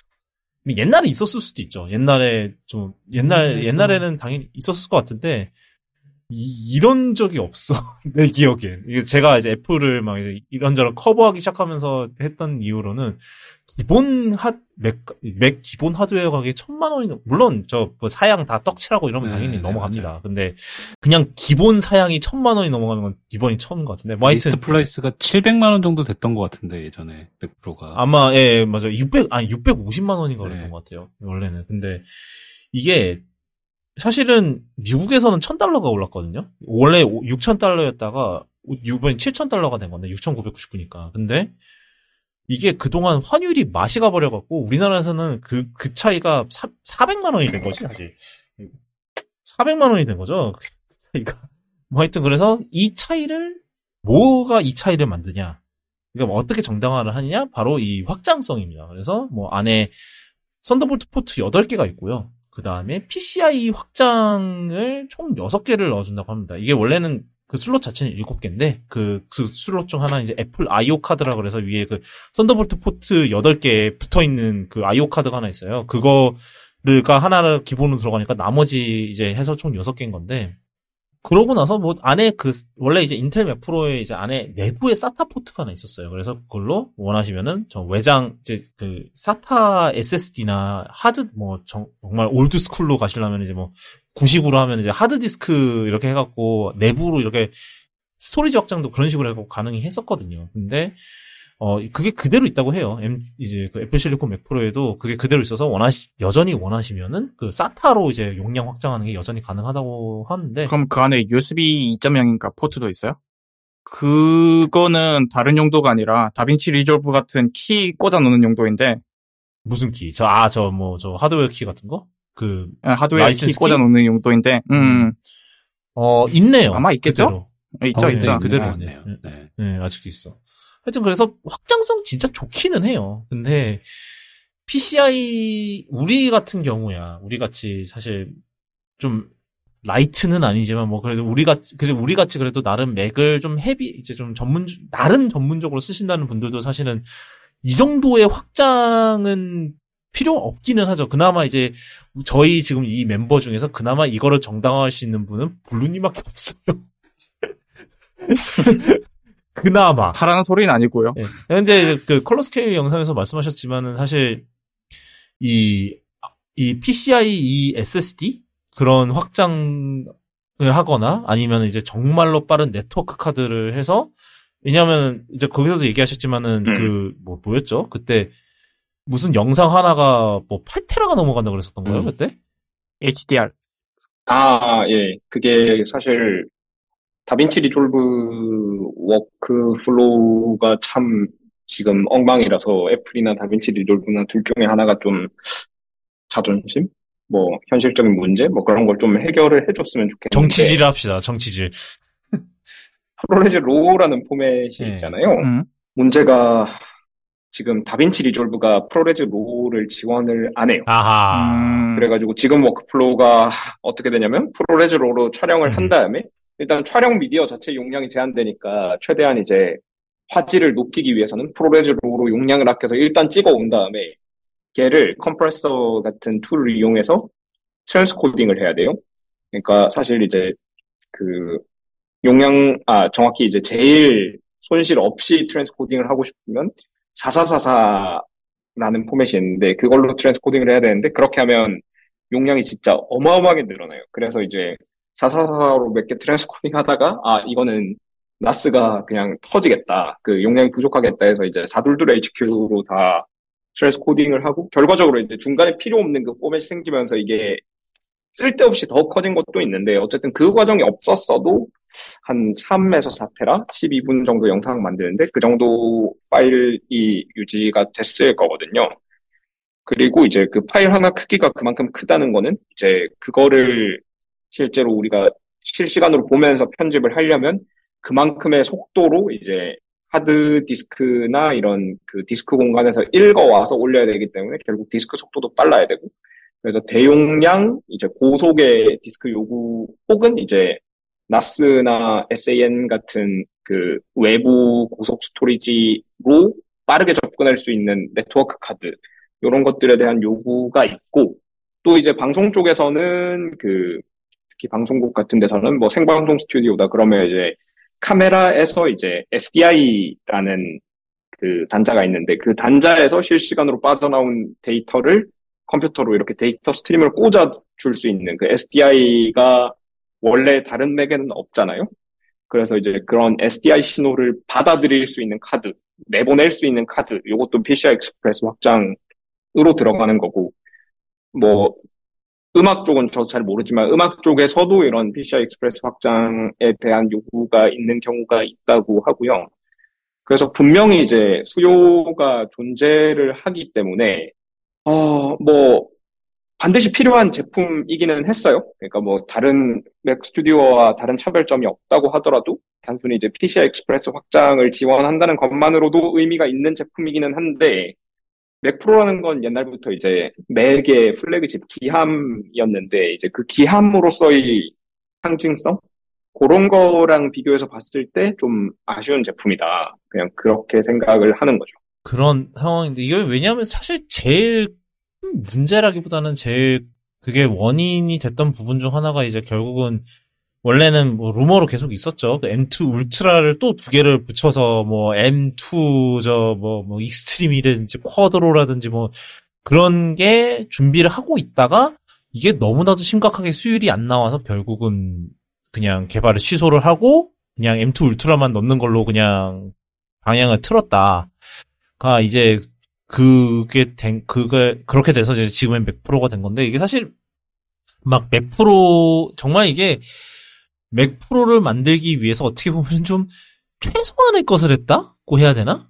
뭐 칩도 그냥 어차피 저 Mac Studio 위에서 M2 Ultra 만들었으니까 그냥 그거 가져다 쓰고 그냥 그 물론 말은 이렇게 하지만 사실 뭐 이거보다는 복잡했겠죠. 근데 그냥 거기에다가 PCI 좀 컨트롤러 몇 개 빼서 이제 PCI 확장에다가 그거를 좀 활용을 하고 뭐 이런 식으로 하고 결국은 이거를 구현을 한 거잖아요. 근데 뭐 아쉬운 게 많은 거죠. 사실 그러니까 이게 이제 Mac Pro라 그러면은 정말 좀 이거 좀 차별화 그러니까 지금 다른 Mac과는 차별화된 뭐 그런 게 있었잖아요. 옛날 이제 Mac Pro Intel Mac Pro 같은 경우는 Xeon 프로세서를 넣어줬었고 이거는 뭐 iMac에도 안 들, iMac Pro도 아 iMac Pro 들어갔었구나 참. 그러니까 막 다른 뭐 일반인용 예, 일반인용이라고 좀 그렇지만 뭐 하여튼 좀 일반적인 사용을 상정한 이제 Mac에는 안 들어가잖아요 Xeon이. 근데 그러니까 그런 식으로 좀 차별화를 많이 했었는데 이게 Apple Silicon으로 넘어오면서 이게 이거를 진짜로 차별화를 하려니까 애플 입장에서 좀 힘든 거죠. 그 개발 그게 좀 딸리기 아무래도 좀 한계가 좀 물론 이제 Apple이 정말 여태까지 Apple Silicon으로 한 건 정말 거의 기적에 가까운 것들이 많았지만 이게 Mac Pro에서는 좀 김이 빠지기 시작한 거? 그 이제 그 모멘텀이 좀 느려졌죠? 그런 게 좀 아쉬웠던 것도 있고 그 다음에 사실 또, 또 다른 문제라고 한다면은 이제 그 외장 GPU를 전혀 지원을 안 하는 거가 문제가 있죠. 일단은 뭐 여전히 어 NVIDIA랑 여전히 사이 안 좋고요. Apple이 뭐 옛날에 저 대규모 그게 있었기 때문에 어 옛날에 뭐 간단하게 얘기를 하면 옛날에 이제 MacBook Pro에 NVIDIA GPU를 넣었던 시절이 있어서 이게 벌써 한 십몇 년 됐는데 근데 그때 넣었던 이제 Mac MacBook Pro들이 이게 냉납이었나? 그거가 문제가 생겨서 이제 그 대규모 리콜을 한 거예요. 이걸 갖고 서로가 서로에게 뭐 사, 삿대질 하다가 이게 니 탓이네, 니 탓이네 하다가 그렇게 해서 사이가, 사이가 엄청나게 틀어졌고 그 이후로 Apple Silicon으로 넘어오기 전까지 계속 AMD CPU만 썼었죠. 그 Mac에. 예, AMD GPU만 예, 계속 썼었고 음. 그리고 이제 뭐 이따가 얘기를 하게 될 것 같지만 Metal로 이제 Apple이 Mac에도 그거를 넘어오게 되면서 뭐 이제 메탈 애, 애초에 그 그냥 NVIDIA GPU에 대응하는 메탈 그거를 안 만들었었으니까 음. 뭐 NVIDIA도 그 Metal에 대응하는 자기네들 그 뭐 드라이버나 그런 거를 만들 생각이 없었던 것 같고 뭐 그래서 어느 순간부터는 이제 그게 그렇게 되고 난 뒤에는 이제 NVIDIA GPU를 도입하기 위해서 들여야 되는 엔지니어링 비용이 너무 커지는 상황이 됐었죠. 뭐 사, 사이가 좋고 안 좋고를 떠나서 어느 순간부터는 이제 NVIDIA GPU를 채택하기 위해서 이제 작업해야 될 엔지니어링 작업해야 될 게 되게 커졌는데 이제 뭐 사실 이제 지금은 우리가 모두 알고 있지만 뭐 그 당시에는 많은 분들이 이제 PC에 ARM 아키텍처가 넘어온다는 것 자체가 말이 안 된다고 생각하시던 분들이 참 많았었으니까 어쨌든 지금은 우리가 다 알고 있지만 그 당시에 이제 Apple Silicon으로의 전환을 내부적으로는 당연히 앞두고 있는 상황에서 굳이 이제 그런 엔지니어링 소요를 거기다가 투입해서 몇 년도 안 쓸 거를 위해서 그걸 할 이유가 없었던 거죠. 저, 저, 오리지널 ARM 노래 부르시던 분의. 예, 아니, 뭐 하여튼. 음. 그, 그래서 Apple Silicon 자체에서도 이제 외장 GPU라는 게 완전히 그냥 나, out of 안중이 됐죠. 여태까지. 그랬는데 이제 Mac Pro에서는 이게 달라질까라는 뭐 그런 기대가 뭐 계속 있긴 있었던 것 같아요. 왜냐하면 사실은 우리 그 마음속으로는 어느 정도 알거든요. 이게 이 Apple Silicon의 이 구조를 보면은 이게 외장 GPU를 하면은 도리어 좀 성능이 심각한 페널티를 입을 수도 있는 그런 게 많잖아요. 예를 들면 이제 그 CPU랑 GPU랑 이제 메모리를 공유하는 통합 메모리인데 여기에 이제 GPU 외장 GPU를 붙인다 그러면 요 왔다 갔다 하면서 이제 성능이 떨어질 수밖에 없는 약간 그런 게 있으니까 그래서 사실은 어느 정도는 그게 예상이 됐던 부분이기는 하지만 그래도 이게 정, 정말로 이제 외장 GPU를 안 넣게 되니까 이게 좀 그런 게 좀 있는 것 같기는 해요. 그래서 이거에 대해서 좀, 어, 블루님은 좀 어떤 생각이신지 좀 궁금, 궁금하긴 하거든요. 아, 저는 사실 뭐 어차피 아까 도구님께서 말씀해 주셨던 것처럼 어, 이것도 거의 그 비슷한 맥락이라고 보는데요. 그 Metal로 이제 연산하는 프로그램을 작성하고 뭐 이런 것들이 전부 다 이런 통합 GPU, 아, 통합 메모리 아키텍처를 기반에 두고 이제 다 설계가 돼 있어가지고, 음, 뭐, 저는 그냥 이런 거 보면서 기술적으로 외장 GPU가 들어오기 위해서 해야 될 일이 너무 많다. 어, 메모리 계층이 이제 통합된 메모리 계층으로, 차- 저는 차라리 이제 메모리 확장? DIMM 슬롯을 통한 메모리 확장은 가능한 시나리오라고 보고 있었고요. 그, 그거 말고, 이제, 별도의 그래픽이 추가된다? 그러니까 별도의 그 GPU를 따로 꽂는다? 요거는 이제 더, 그거보다도 더 가능성이 낮은 얘기라고 봤는데, 뭐 그래서 저는 사실 그 기술적으로 그게 안 나올 것 같다고 워낙에 확실하게 생각을 하고 있었어서 외장 GPU 지원이 없었던 거 자체는 크게 이제 음, 이번에 불만스러웠던 부분은 아닌데 아, 불만이라면 그럴 거면 이제 M2 Extreme 옵션을 제공해 줬어야 된다. 어차피 unified memory pool을 유지하면서 그 안에서 계층을 나누는 그 메모리 확장 같은 거 정도는 보여줬으면 이번에 Mac Pro에 대한 평가가 뭐 이 정도까지 박하지는 않았을 것 같은데 뭐 사실 M2 Extreme을 만든다는 것 자체가 이제 M2 Ultra 같은 경우에는 M2 Max 두 개 칩을 UltraFusion이라는 요것도 결국은 이제 silicon interposer라고는 하는데 결국은 이제 실리콘 칩이라고 봐도 크게 문제가 없거든요. 그 M2 Max 두 개를 실리콘 칩 하나로 연결하는 이런 구조가 이제 M2 Ultra가 되는 건데 저- 잘 생각해 보시면 그 M2 Max 네 개를 어떻게 연결할 방법이 없어요. 그 실리콘 칩을 가지고. 그래서 이제 M2 Max 4개를 연결을 하게 되려면 결국 이제 중간에 그 다리 역할을 하는 그 단순한 다리면 안 되고 그 안에 스위칭 할 수 있는 그런 논리 회로가 또 필요하니까 그런 스위치 역할을 하는 또 커다란 칩 하나가 필요하고 이제 그 스위치랑 각각의 M2 Max 4개를 연결할 수 있는 울트라 퓨전 칩 4개가 필요하고 그래서 이제 전반적으로 패키징 비용이 너무 크게 올라가는 데다가 지금 이제 TSMC의 5나노 공정이 거의 꽉 찼거든요. 요즘 최근에 엔비디아가 그 AI 칩이나 이런 거 주문을 미친 듯이 집어넣어서 TSMC 5나노 캐파가 꽉 차가지고 어, 애플이 M2 Max를 더 많이 생산하고 싶어도 더 많이 생산할 수가 없어요. 지금 이미 그 물리적으로 캐파가 거의 가득 찼기 때문에 애플이 뭐 TSMC를 뭐 인수해가지고 딴 애들을 쫓아내지 않는 이상. 근데 그렇게 하면 아마 반독점법이나 그런 데 미친- 걸리지 않을까. 미친, 그렇죠. 뭐 어쨌든 미친 듯한 그게 걸리죠. 예. 그, 정말 그런 게 아니라면, 그러니까, 불가능하기 때문에, 지금 이제 요런 M2 Extreme 칩을 만든다는 거는, M2 Extreme 칩 하나 생산에 M2 Max로 팔 수 있는 제품 4대를 못 판다는 의미랑 똑같아요. 그러니까 M2 Max를 원하는 만큼 더 만들 수 있으면 상관이 없는데, M2 Max의 생산량 자체가 딱 하고 고정되어 있는 상황이라서, M2 Extreme을 만들면 만들수록 M2 Max로 파는 제품들을 못 파는데 사실 이제 맥 프로 한 대 팔아서 남기는 돈보다는 맥북 프로나 맥 스튜디오 네 대 팔아서 남기는 돈이 훨씬 많을 거란 말이에요. 이제 그런 판단까지 합쳐지면서 이제 그 이번에 내지 말자. 어차피 이제 뭐 그렇게 판단한 게 아닌가 싶은데 저는 이제 그러니까 그런 게 좀 아쉽죠. 어, 결과적으로 그 최기함급 맥 프로 어쨌든 뭐 지금 타이밍이어야 한다는 거는 동의하고요. 더 늦어지면 이제 그 PCI Express를 요구하는 그 사용자들이 이탈을 할 테니까. 예 그러니까 이제 그 사람들한테 PCI 확장이 되는 Apple Silicon Mac을 주기는 줘야 될 타이밍이어서 어차피 이제 뭐 그 Apple이 나중에 진짜 실제로 DIMM으로 확장을 unified memory pool에 이제 새로운 메모리 계층을 추가하는 그런 작업을 실제로 할지는 모르겠는데 만약에 그게 계획에 그런 것들도 계획에 포함이 돼 있다 그러면 그런 계획이 이제 다 어차피 완성되지 않았는데 이제 이거 Extreme을 지금 여기 내봐야 뭐 크게 실익이 없다 그렇게 판단했을 수도 있고. 뭐 근데 사실 선단 공정이라고 하는 그 공정에 빡빡하게 들어차 있는 그 상황 자체는 3나노미터 공정으로 이행한다고 해서 크게 달라질 것 같지가 않아서 그것도 NVIDIA가 노리겠죠?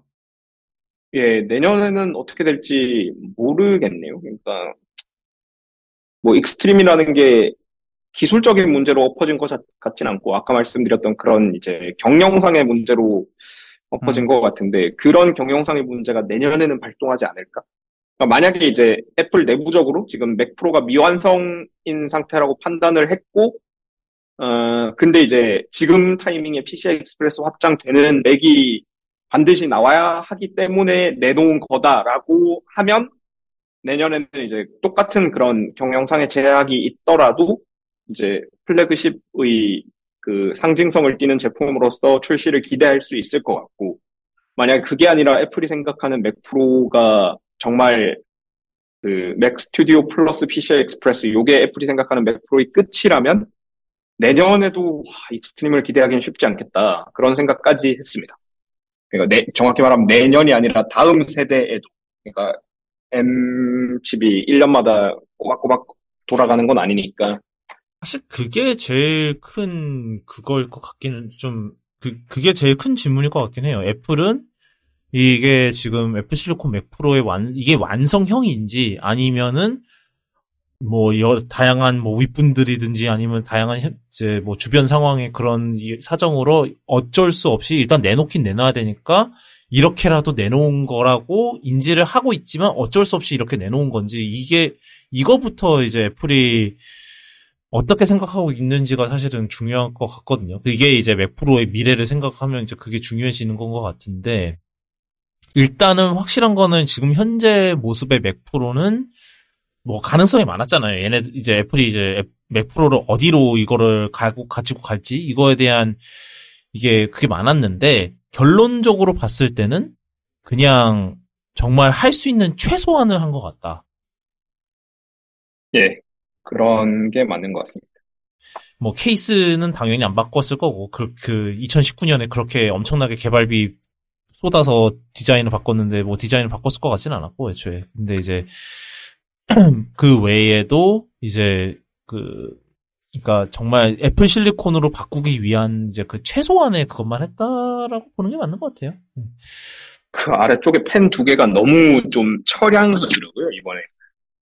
그러니까 사실 그 Mac Pro의 예, Mac Pro의 cooling 시스템이 그러니까 서버에서 쓰는 그런 passive cooling 시스템 그러니까 각각의 CPU, GPU에다가 팬이 달려 있는 게 아니라 CPU, GPU에 거대한 방열판이 있고 그거를 이제 시스템 전체에 있는 팬을 통해서 통째로 시키는 그런 방식을 채택을 했는데 이게 원래 이제 그렇기 때문에 그 아래쪽에 있는 팬두 개가 GPU에서 발생하는 열을 식힐 수 있는 정도의 캐파를 갖고 있는 친구들인데 걔네 둘이 그냥 이제 그냥 노는 거죠. 사실 그 자리에는 팬을 뺐어도 크게 상관은 없을 텐데, 뭐, 아, 그게 또 돈이 들어가니까요. 네, 뭐. 그래서 참 그게 그 팬- 거기 있는 팬두 개가 처량하더라고요. 그냥 펌웨어 단에서 그냥 제어를 하는 게. SSD랑 네트워크 카드 시켜라는 거 아닐까요? 아, 아, 예, 뭐 그, 그거는 아마 그 팬들은 그 지금 맥 프로에서는 무조건 최소 속도로만 돌겠죠. 그 이상으로 돌아야 될 이유가 전혀 없으니까. 어쨌든 PCI 슬롯에 뭐가 꽂히긴 꽂히면 팬이 있는 게 뭐 나쁠 거는 또 없어서 뭐 최소 속도로 돌리긴 할 텐데 참 overkill이죠. overkill 중에 overkill이. 되게 과, 과도기적인 과도기적인 구조다. 예, 그렇게 그리고 뭔가 이런 예, 무슨 앱이죠? 그 iStat 이런 애들로 제어할 수 있을 것 같아요. 또 강제로. 뭐, 원하면 그렇게 하죠. 아, 그리고 사실 이게 옛날에 그, Mac Pro, Intel Mac Pro 처음 나왔을 때, 이거 2019년 이제 바로 전거 나왔을 때, 그때 제가 알기로는, 제가 기억하기로는 파워, 이제 그 power supply가 1400W짜리였거든요? 근데 내 생, 제 생각엔 그거를 설계를 안 바꿨을 거예요. 굳이, 또. 그러니까, 그거야말로 진짜 진정한 오버킬인 거죠. 여기서 뭐가 1400W를 필요로 하겠어요. M2 울트라는 당연히 아닐 거고. 음. 그러니까, 예. 근데 뭐 저는 뭐 아까 전에 말씀해주신 그 가능성 두 개가 다 있는데 이제 애플이 생각하는 맥 프로는 이게 끝이다라는 가능성이랑 이제 더 큰 걸 보고 있는데 지금 시점에서 미완성이 돼서 어쩔 수 없이 이 상태로 최소한의 작업만 해서 내놓은 거다라는 두 개 중에서 후자일 거라고 보기는 하거든요. 그러니까 계속 이제 그 keynote 여러 이제 Apple Silicon으로 이행을 한다라고 말한 이래로 계속 말했던 이제 keynote에서 말했던 내용들이랑 그리고 실제로 Apple이 그 거기에 들이는 엔지니어링 노력 뭐 예를 들어서 원래 한동안 그 NVIDIA CUDA NVIDIA 카드가 한참 동안 맥에 탑재가 안 됐었잖아요. 아까 말씀드렸던 그런 이유 때문에. 그래서 CUDA 기반으로 돌아가는 이제 GPU rendering tool 뭐 이런 것들이 어 그냥 Mac에서 지원을 끊었어요. TensorFlow 같은 그 AI 학습 도구들부터 해가지고 이런 애들이 전부 다 CUDA 기반으로 그 backend가 작성이 돼 있는데 그래서 그런 것들이 맥에서 지원이 다 끊겼다가 애플 실리콘으로 넘어오면서 애플이 이제 그쪽 예를 들어서 뭐 open source 프로젝트다 그러면 거기에 이제 직접 이제 코드 기여를 해가지고 backend를 만들어 넣- 넣는다거나 TensorFlow나 이번에 그 PyTorch 같이 제일 많이 사용되는 그 AI 학습용 그런 framework에도 애플이 Metal backend를 만들어서 직접 집어넣고 그리고 이제 그 3D GPU 렌더링 tool 같은 데서도 아마 각각의 회사들의 기술 지원 플러스 아마 돈이 좀 넘어가지 않았을까 그렇게 추측을 하는데 그런 식으로 지원을 해가지고 어 돈도 쓰고 엔지니어링 역량도 투입을 하고 했는데 만약에 맥 프로가 이렇게 끝난다? 그러면 좀 이상하거든요. 그래서 이제 그런 분야들, 적어도 애플이 그 엔지니, 엔지니어링 역량을 투입을 해서 그 하려고 했던 그런 분야들이 있기 때문에 어, 맥 프로가 요게 완성형이 아닐 거라는데 저는 좀 더 높은 가능성을 두고 있고 그럼 이제 M3 세대를 또 하염없이 기다려보는 걸로 하시죠. 네. 어, 일단 지금은 하드웨어는 여기까지고, 어, 그, 소프트웨어 얘기를 좀 해볼게요. 어, 일단 첫 번째로는 당연히 iOS 17이 먼저였는데, 음, 그냥 이런, 뭐, 저- 전체적으로 봤을 때는 그냥 막 뭔가 하나가 딱, 뭐 하나가 엄청나다 이런 건 없지만은 되게 소소한 것들이 되게 많아요. 어, 그래서 일단 첫 번째 애플이 처음으로 얘기했던 게 이제 전화 앱에서 그 발신인 포스터라는 게 이번에 새로 생깁니다. 그래서 뭐 배너에 자, 자- 이제 아이폰끼리 전화를 하면은 이제 자신만의 옛날에 우리나라 통신사들도 이런 게 있기는 해요. 뭐 이제 custom으로 보이는 컬러링 이런 거. 네, 뭐 그런 게 있는데 얘기 같은 경우는 이제 뭐 앞에 사진이랑 그다음에 이름이랑 이런 거를 이제 아예 그 화면에다가 자체적으로 띄울 수 있는 그런 기능이 들어가는 가는데 뭐 그러니까 아이폰 사용자들끼리는 최소한 아 이 사람이 내가 뭐 누구다라는 걸 딱 보여줄 수 있는 약간 그런 게 들어가는 거죠. 그리고 라이브 음성 사서함이라 그래서 뭐 이게 이건 이제 픽셀이랑 비슷해요. 그래서 뭐 이제 전화를 안 받고 있으면 이제 뭐 아이폰이 알아서 전화를 받아서 이제 거기다가 이제 그 상대방이 얘기를 해요. 그럼 이제 그게 약간 이제 애- 아이폰이 그거를 알아들어서 이제 이렇게 텍스트로 표시를 해주는 건데 만약에 뭐 전화를 받고 싶다 이러면은 받아야겠다 그러면 그 상태에서 바로 전화를 받는 게 가능하고 뭐 그런 그런 용도인 거죠. 이제 모르는 번호가 왔는데 이 사람이 왜 나한테 전화를 했지? 약간 이러면서 보면서 이제 그런 거죠. 만약에 여기서 뭐 바로 스팸 이런 거 뭐 이제 로보콜인 거 바로 알면 그냥 거기서 끊어버리면 되는 거고 이런 건데 어 우리나라에서는 지원 안 합니다. 한국어로 지원은 안 하거든요. 어 영어만 영어만 된 이게 이렇게 저도 기사로도 나가고 이렇게 했는데 나중에 이제 제품 페이지 보고 나서 알았어요. 이게 한국어에서는 지원이 안 되는 거. 영어만 되면 됩니다. 현재로서는. 뭐 이게 무- 물론 나중에 뭐 내년이나 내후년쯤에 이제 다른 언어들도 되지 않을까 싶은 기능이고요. 참 아쉽죠. 사실 되게 쓸모 있을 기능인 것 같다고 생각을 했는데 참 아쉬워요. 어, 페이스타임 같은 경우는 뭐 이제 약간 음성 메시지 대신에 이제 비디오 메시지를 남기는 게 가능해졌다고 하고요. 메시지는 이것저것 뭐가 많았어요. 뭐 많이 많이 있었는데 제가 다 빼고 하나 딱 중요한 기능이 바로 이제 체크인 기능이라고 그래서 어 이제 집으로 도착 이제 집에 도착을 하면 안전하게 도착했다는 메시지를 이제 가족 아, 이게 가족인 상태에서만 이게 작동이 될 거예요. 그래서 뭐 가족한테 보내주고 만약에 아직 이 예상된 시간 전에 안 들어왔으면은 뭐 이제 이 사- 자기가 괜찮다고 조금 늦게 들어간다는 거를 뭐 이제 할 수- 하거나 아니면은 뭐 그 해당 아이폰의 배- 마지막 배터리 마지막 업데이트된 배터리 상태랑 그다음에 저 셀룰러 연결 상태 이런 것까지 다 이렇게 볼 수 있는 그런 기능이 들어갔다고 해요. 그래서 이게 아무래도 아이들을 위한 기능이죠. 그러니까 뭐 학원을 갔다가 잘 집에 들어오나 뭐 이런 거 학원은 잘 갔나 이런 거 사실 이게 뭐 나쁘게 사용되면 이제 애들을 이제 감시하는 기능으로 쓸 수 있을 것 같은데 사실 저는 부모가 아니기 때문에 진짜 모르고요. 요즘은 초등학교 애들 등교하면은 부모님한테 알림이 가요. 다 GPS 태그가 돼 되죠. 네. 애- 애가 학교에 음. 등교했다고. 뭐 학원도 그런 거 다 있겠지. 뭐 이거 뭐 QR 코드 띡 찍으면 이제 집에 문자로 뭐 가는 거 있겠죠. 그러니까 이미 한국은 이미 충분히 저 부모님 빅브라더 그런 거기 때문에 충분히 뭐 외부적으로 그런 솔루션이 많긴 한데 아마 미국엔 이런 게 좀 적은 것 같아요. 제가 봤을 때는 우리나라에 비해선. 그래 그래서 뭐 그런 기능이 생겼다가 이제 좀 중요한 그거일 것 같고 뭐 이게 애플이 계속해서 그런 이제 안전 이런 거에 대해서 이제 매해마다 조금씩 신경 쓰는 부분이 있는데 이것도 그 중 하나인 걸로 좀 판단이 되고요. 에어드롭 이 좀 기능이 좀 추가가 됐습니다. 바로 네임드롭이라는 기능인데 이제 서로의 연락처를 이제 에어드롭을 이용해서 공유하는 거예요. 그래서 뭐 이렇게 애플 이렇게 아이폰 두 대를 이렇게 딱 위에다가 딱 하면 이제 그게 전송되는 기능인데 어 저 정님이 범프라는 참 옛날 저 요즘 세대 사람들을 위해서 이게 무슨 앱인지 설명을 좀 해주시죠. 정님이 이게 초창 한 3GS 10년 초반? 네, 2010년 4, 초반? 까지는 네. 있었던 것 같은데. 네, 실제로 거의 동일한 기능인데 이때는 블루투스 이용했었죠. 네, 블루투스를 이용해서 피어투피어로 이제 주소록을 공유하는 거였어요. 그래서 지금 딱 저것처럼 연락처를 공유하는 기능이었는데 뭐 낯선 사람을 만났을 때 연락처 공유하거나 음. 그런 용도였었는데 이렇게 액션이 있었던 걸로 기억을 하거든요. 실제로 부딪히진 않더라도 뭔가 흔들어서 쉐이크 액션을 했던가. 그래서 어, 그래, 네. 아마 그럴 거예요. 가까이서 네, 둘이서 같이 흔들어야 되는 통? 그런 상황이 있었던 음. 것 같은데 이제는 뭐 근거리 통신이 잘 되니까 더 쉽게 될것 음. 같고 이게 그, 네, 이게 엔딩이 어땠냐면, 구글에 인수돼서요, 구글 당했습니다. 아, 그렇게 설명드리면 될 것 같아요. 구글 당했어요.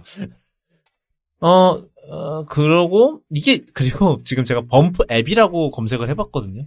구글에. 근데 이제 최상위에 뜨는 게, 저, 임신 tracking 앱이 이제 이름이 그렇게 됐답니다. 이게 범프가 아마 그, 임신했을 때 배 나온 거 그걸 생각해서 이름이 지은 것 같아요. 그래서 그게 최상위로 뜨네요. 뭐 하여튼 그만큼 세상이 바뀌었다는 의미고. 어 근데 이제 이게 좀 다시 또 유, 그 기능 자체는 뭐 유용하죠. 왜냐하면은 사실 막 번호 알려줘야 되고 막 우리 그러잖아요. 막 문자를 하거나 전화를 하거나 이러는데 간단하게 딱 하면은 이제 네임 이제 딱 바로 이게 사실 참 돌고 돈 유행은 어떻게 보면 돌고 도는 건데 이제 이게 시스템 앱이 시스템 기능이 됐다는 게 좀 재밌는 거죠. 그래서 어 에어 뭐 그 외에도 에어드롭을 시작할 때 옛날에는 막 이제 공유 시트에서 에어드롭 눌러서 선택해서 막 해야 되는데 지금은 폰 두 대를 가까이 대기만 하는 방식으로 에어드롭이 시작이 된다고 하고요. 이거는 솔직히 어떤 원리인지는 조금 어떤 식으로 이거를 하게 되는지는 좀 궁금한 게 있고 그 다음에 에어드롭 에어, 에어드롭은 원래 이제 peer-to-peer 와이파이 그러니까 서로 가까, 가까이 붙어 있을 때 와이파이를 통해서 이거를 전송을 하는 건데 만약에 둘 이제 전송하는 과정에서 둘이 멀어졌다 이러면은 이제 iOS가 알아서 이거를 인터넷으로 인터넷으로 이제 전송 방식을 바꿔주면 아마 아이클라우드를 통해서 보내는 거겠죠. 아이클라우드 전송을 통해서 어 이거를 파일 전송을 어 계속할 수 있다. 이거는 뭐 보니 이제 앱 애플 홈페이지 보니까 이제 연말에 제공 예정이라는 걸로 봐서 제 생각에는 아마 iOS 17.0에는 안 나고 뭐 17.1이나 2쯤에 나오지 않을까 이런 예측이 되고요. 이거 이게 아마 그거랑 비슷할 것 같아요. 이제 그 메일 앱 이제 맥OS의 기본 메일 앱을 쓰면은 이제 그 뭐라 그러니 그 첨부 파일이 커지면 이제 메일 드롭이라는 기능이 생기거든. 그 기능이 있거든요. 최대 5기가까지 이제 아이클라우드를 통해서 전송해 주는 기능이 있어요. 아마 그거랑 비슷한 방식으로 동작하지 않을까 싶고요. 그리고 이제 키보드랑 키보드랑 이제 받아쓰기가 이제 뭐 새로운 언어 모델로 바꿨대요. 그러니까 이게 트랜스포머 모델로 바꿨다고 했는데 이제 그 티덤님이 여기서 트랜스포머 모델이라는 게 뭘까요? 이게? 이게 지금은 거의 다 이걸로 돌아가고 있다고 생각하시면 되는데, 그 GPT 있잖아요. GPT의 T가 Transformer예요. 그러니까 지금 자연어 처리 모델은 거의 다 Transformer 모델 기반으로 돌아가고 있다고 생각하시면 되고, 어, 대충 짧게 설명을 하면은 얘네는 그 Transformer 모델은 입력이 된 거를 가지고 토큰을 다 하나씩 쪼개가지고 그거 이제 그 단어 위치까지 다 조합을 해서 그것까지 얘네들은 context에 넣어서 이걸로 뭐 이제 받아쓰기를 하면은 이 단어랑 그 문장이 다 들어왔으면은 이 단어랑 이 단어가 조합해서 이런 단어가 만들어진다라고 이제 추측을 하는 거죠. 그래서 아마 자동 그 autocorrect도 그렇고 받아쓰기도 그렇고 전체적으로 다 넣어놨을 때 그 모든 텍스트를 파악을 해서 그걸로 이제 맞는 단어를 추천을 해주던가 그런 식으로 작동을 할 것 같아요. 받아쓰기 같은 경우에도 제 생각에는 우리가 보통 말을 할 때 이게 제대로 입력되나 확인하면서 보고 얘기를 하잖아요. 그래서 좀 중간중간에 끊어서 얘기하는 경우가 있는데 그냥 그런 거 신경 쓰지 않고 할 말 쭉 하면은 그 녹음된 파일 가지고 그걸로 추측해서 전체적으로 다 파악해서 단어를 맞춰주겠죠. 아마 그런 식으로 쓰려고 만든 것 같아요. 그래서 이게 이제 뭐 요즘 막 AI 막 이런 거 열심히 하니까 뭐 저 마이크로소프트랑 구글이 열심히 싸우잖아요. 그래서 애플에서 뭔가를 하려나 싶었는데 사실 저는 애플은 늘 지네 페이스대로 움직이는 애들이라서 사실 별로 이 hype train이라 그러죠. 영어로 얘기하면 이제 이 뭐야 우리나라 표현은 뭐라 그럽니까? 어 모르겠어요. 그러니까 요거 이제 이거를 이 트렌드를 막 따라가고 막 이런 사람들은 아니거든요 애플이 그래서 별로 언급도 안 할 거다라고 생각을 했는데 이게 그나마 가장 가깝게 언급한 게 됐던 것 같아요.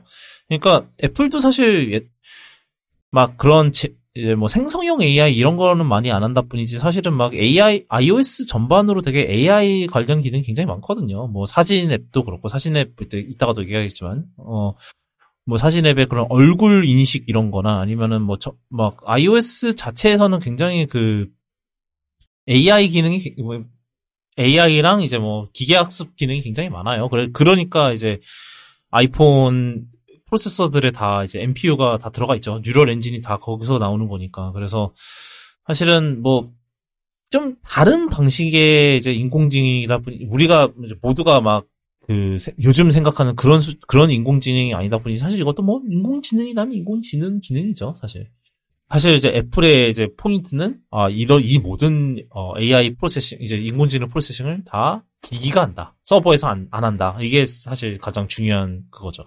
그 인공지능 얘기가 되게 많이 나왔었는데 애플에서는 그 뭐 ChatGPT나 이런 얘기는 전혀 언급이 없었고 그리고 그 keynote나 그 행사에 있을 때도 다 용어를 일- 그 artificial intelligence라고 그냥 AI로 다 통일했더라고요. 그것만 단어만 계속 강조를 해서 자기네들이 뭔가 안 한 건 아닌 것 같으면서 한 것 같기도 한 척을 한 것 같고 약간 그거죠. 그 우리는 얘네들이 다 뭐 이제 그거 유행 따라가는 그거랑 다르다. 약간 그런 식으로 주장을 하는 것 같기는 해요. 네. 좀. 그리고 요번에 추가된 것 중에 그 AI 쪽에 이제 그 natural language 쪽에 자연어 처리하는 것 쪽에 embedding이 추가되긴 했어요. 요번에 베타로 이제 전에 그냥 NL 인베딩이 있었는데 contextual한 embedding 할 수 있는 게 추가되긴 했는데 실제로 섹션으로 막 소개되거나 막 강조할 정도는 아니었고 AI 쪽이 여전히 on-device로만 하는 걸 강조를 하고 있기 때문에 그리고 뭐 사실 애플 같은 경우에는 구글이나 뭐 이런 데처럼 자기네들 그 AI 연구한 거를 논문으로 공개를 잘 안 하는 편이라서 뭐 가끔씩 하는데 확실히 그 좀 애플 사내 문화 자체가 이제 예전에 정확히 어디서 읽었는지 기억은 안 나는데 어쨌든 애플은 이제 그렇게 논문 쓰고 하는 거를 서 권장하는 분위기가 아니라고 하더라고요. 사내 분위기가. 그래서 사실 애플도 뭐 아이안 코펠로 지금은 다시 나왔는데 뭐 그 되게 유명한 그런 사람들 AI 리더로 데려가고 했던 거 보면 이제 내부적으로 분명히 이제 많은 거를 작업은 하고 있을 텐데 이제 그게 그거를 애플 발표 이외에서는 알 방법이 없는 거죠. 구글이나 이런 애들은 꾸준히 이제 그 논문을 되게 많이 내거든요. 그래서 그 아까 말씀하셨던 트랜스포머 모델 같은 경우에도 이제 구글에서 연구해서 논문으로 내놓은 거였고, 뭐 그런 것들이 그렇게 해서 이제 얘네들이 뭘 하고 있는지 대충 얘네들 발표 외에도 이제 심작할 수 있는 루트가 있는데 애플은 그런 게 전혀 없어가지고 음. 우리한테 안 밝혀진 부분들이 뭐 많이 있기는 할 거예요. 근데 이제 그게 어느 정도 수준인지 이런 거는 말 그대로 정보가 없으니까 추정이 안 되는 거고. 사실 옛날보다 애플이 확실히 좀 그래도 그나마 막 오픈 소스 이런 뭐 Swift 이런 것 때문에라도 이제 좀 오픈 소스 이런 거 좀 기여를 많이 하고 이런 것 같긴 한데 그러면서도 여전히 좀 그 오픈 소스에 더 많이 기여하는 거에 있어서 좀 확실히 그게 좀 방해가 많이 되는 것 같아요. 그 뭐냐 아 저 회사의 문화 자체가 좀 많은 반응을 하는 게 아닐까라는 그런 생각도 좀 돼요. 그 다음에 뭐 좀 그 요번에 저널 앱이 journaling 저널 앱이라는 게 생겼거든요 이번에. 뭐 기기가 자체적으로 뭐 기록할 만한 기억을 추천한대요. 뭐 사진인 찍은거나 아니면 어디 위치를 어디를 갔다거나 이런 걸 통해서 좀 추천을 한다는데 약간 뭐 Day One이랑 제가 저도 Day One 쓰긴 하지만 좀 그런 거랑 좀 기- 비슷한 것 같고 그 다음에 이거를 또 API로 연다고 그러죠. 그래서 이 저널 앱에 다른 앱의 데이터도 가져와서 그걸 가지고 뭐 글을 쓸 수 있다. 뭐 이런 거 인 것 같아요.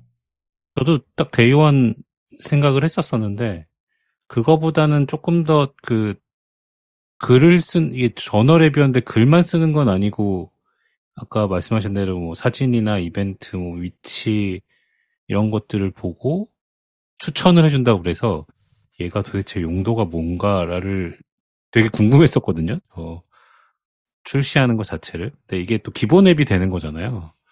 그래서 이게 연말에 새로운 앱이 나온다 고 그러는데 사용성을 뭐 이렇게 딱 이게 무슨 용도지를 파악하긴 되게 어려운 거였던 것 같아요. 그래서 좀 저도 궁금한 부분이고 아직 API나 이런 것들이 다 공개된 상태는 아니고 네, 좀 기대가 좀 더 봐야 될 것 같은 부분이 있고요. 요번에 갔을 때 안 그래도 애플 엔지니어들이랑 몇 명 얘기해 보면서 요새 분위기가 어떠냐고 했더니 팬데믹 때는 이제 좀 정신이 없었던 것 같고 이제 좀 그 다시 예전처럼 빡세게 돌아가고 있는 것 같긴 한데 근데 하드웨어, 아까 뭐 하드웨어 얘기도 좀 지나갔지만, 하드웨어 팀도 엄청 커져가지고, 실리콘 그 그룹이 엄청 커져서 이제 맥도 매년 업데이트가 나오잖아요. 그래서 이게 한, 예전에는 한 실리콘 그 엔지니어링 그룹에서 모든 걸 다 했다면 지금은 이제 세부 팀이 되게 많이 나눠졌대요. 맥 중에서도 뭐, 뭐, 아까 프로랑 뭐, 에어랑 이런 게 매년 거의 몇 개씩 나오잖아요. 그래서 그 팀에서도 모든 제품을 다 업데이트 할 수 없는 상황인 것 같아요.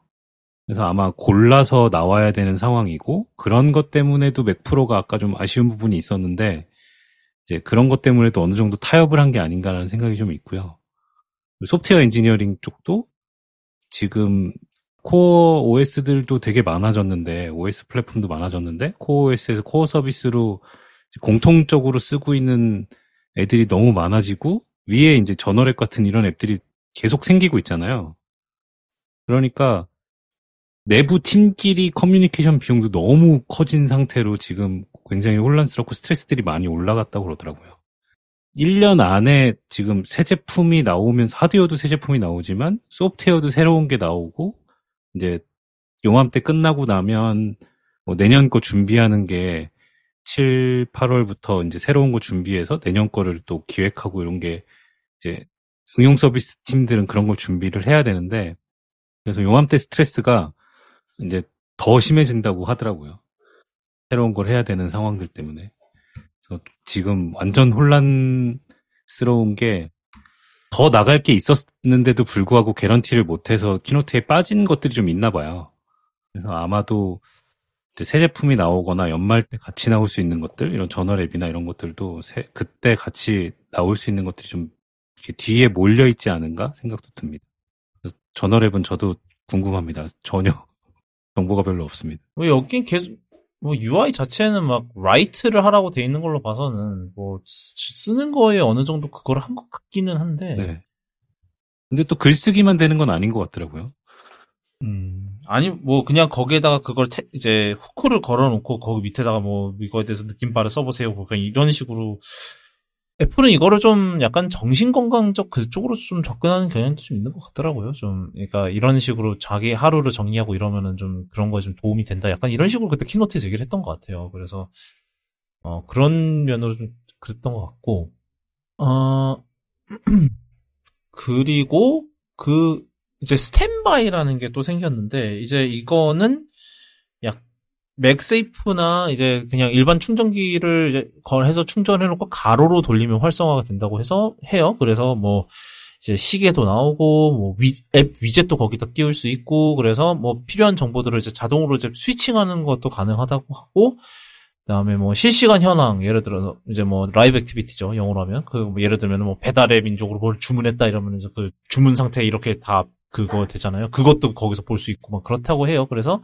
이 상황에 따라서 이제 필요한 거를 이제 알아 애플 이제 아이폰이 알아서 이제 판별 판정을 해서 이제 띄워줄 수도 있다고 하고 그리고 뭐 그렇습니다. 그럼 뭐 음악 재생 뭐 뭔가 재생하고 있으면 그 재생하고 있는 거 표시해주거나 뭐 그런 뭐 사진을 표시해줄 수도 있고 뭐 그런 게 그러니까 약간 나이트 스탠드 기능이죠. 어떻게 보면 이제 뭐 애플워치에는 이미 있는 기능인데 이제 그 기능이 좀 확장됐다고 보면 될 것 같아요. 근데 이제 좀 궁금한 부분은 이런 기능은 좀 아이패드에 있으면 좋지 않을까? 아니면은 뭐 사실 루머가 있기는 한데 뭐 뭐 화면 달린 홈팟이 나온다 진짜로 나온다면은 뭐 그런 거에 테스트를 해보려고 좀 약간 요거를 하고 있나? 약간 그런 생각도 좀 들기는 해요. 네.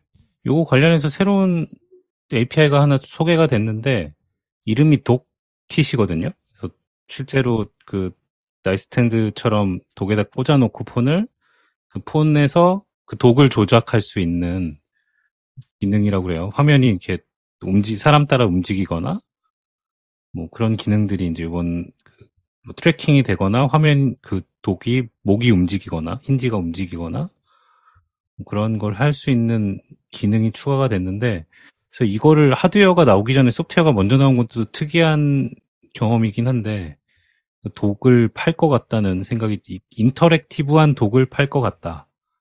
라는 루머가 좀 나올 것 같긴 합니다. 뭐 저 사실 뭐 AR 키트도 사실 뭐 비전 프로 하려고 열심히 찐 거잖아요. 뭐 사실 어떻게 보면 뭐, 그, 뭐 하여튼 기존 프로 얘기 이따가 하고요. 그리고 뭐 그 외에 좀 소소한 기능들 몇 개 좀 얘기를 하면은 띠리리야를 이제는 그냥 띠리리라고 하면 됩니다. 뭐 무슨 뜻인지 아실 거예요. 뭐, 아, 그, 그, 원래는 이제 앞에 붙였어야 됐는데, 이제 그거를 빼, 근데 이게 되게 웃긴 게, 이거를 기능 제한을 하더라고요. 그러니까, 이거를 그냥 단순히 이렇게 처리하기 위해서는, 그러니까, 그냥, 뭐뭐뭐 야라고 부르, 이 띠리리 야라고 부르는 거랑 그냥 띠리리라고 하는 거 그 차이가 좀 뭔가 뭐 프로세싱이 좀 뭔가 차이가 있는지 이거는 구형기기에서는 또 안 된다고 그렇게 얘기가 돼 있더라고요. 그리고 어 이- 이게 생, 생 이거는 이제 좀 생각 외로 좀 많은 호응을 받았던 기능인데 사진 앱에서 반려동물 인식이 이번에 됩니다. 원래는 사람을 인식을 해서 이제 이 사람별로 이제 해놓고 이제 뭐 이거 사람 이름을 지정을 하면은 이제 지정을 해놓고 이제 이 사람이 이 사람이다 몇 개 지정을 해주면은 이제 사진 앱이 그걸 배워가면서 자동으로 좀 더, 더해주고 이런 이것도 사실은 이것도 기계 학습이죠 머신 러닝이죠 이것도 AI 기능 중 하나인데 이제는 사람뿐만 아니라 동물도 인식을 한답니다. 그래서 뭐 여러분이 어, 반려묘나 반려견이 있다 이러면은 그그 친구들만 더 그 친구들만 인식을 할 수 있는 거죠. 근데 이게 동물이 사실 사람보다 어려웠을 것 같기는 해요. 왜냐하면은 막 이게 사실은 우리만 그렇게 생각할 수도 있지만 사실 사람 다르게 생긴 거랑 동물들 다르게 생긴 거랑은 좀 그 간극이 좀 다르잖아요. 그래서 사실 이거는 좀 사람 입장에서 이거를 개발을 하려고 하면은 좀 어려웠을 것 같기는 한데 예, 이 근데 이 정님 말로는 정님 근데 이게 좀 많은 관심을 좀 받았다면서요, 정님. 네. 의외로 현장에서 저는 그 제가 반려동물이 없어서 그런지 그냥 음. 어 그런가 새로운 게 생겼구나 그랬는데 이걸 반려동물이 있는 분들은 다 환영하는 분위기였고 실제로 다 업데이트 하신 분들은 바로 그 자기 반려동물들 사진들을 왜 바로 이제 묶어서 확인해 보시고 어, 잘 인식되는지 안 되는지 바로 바로 확인하는 걸 보고 아 되게 생각보다 관심이 많구나.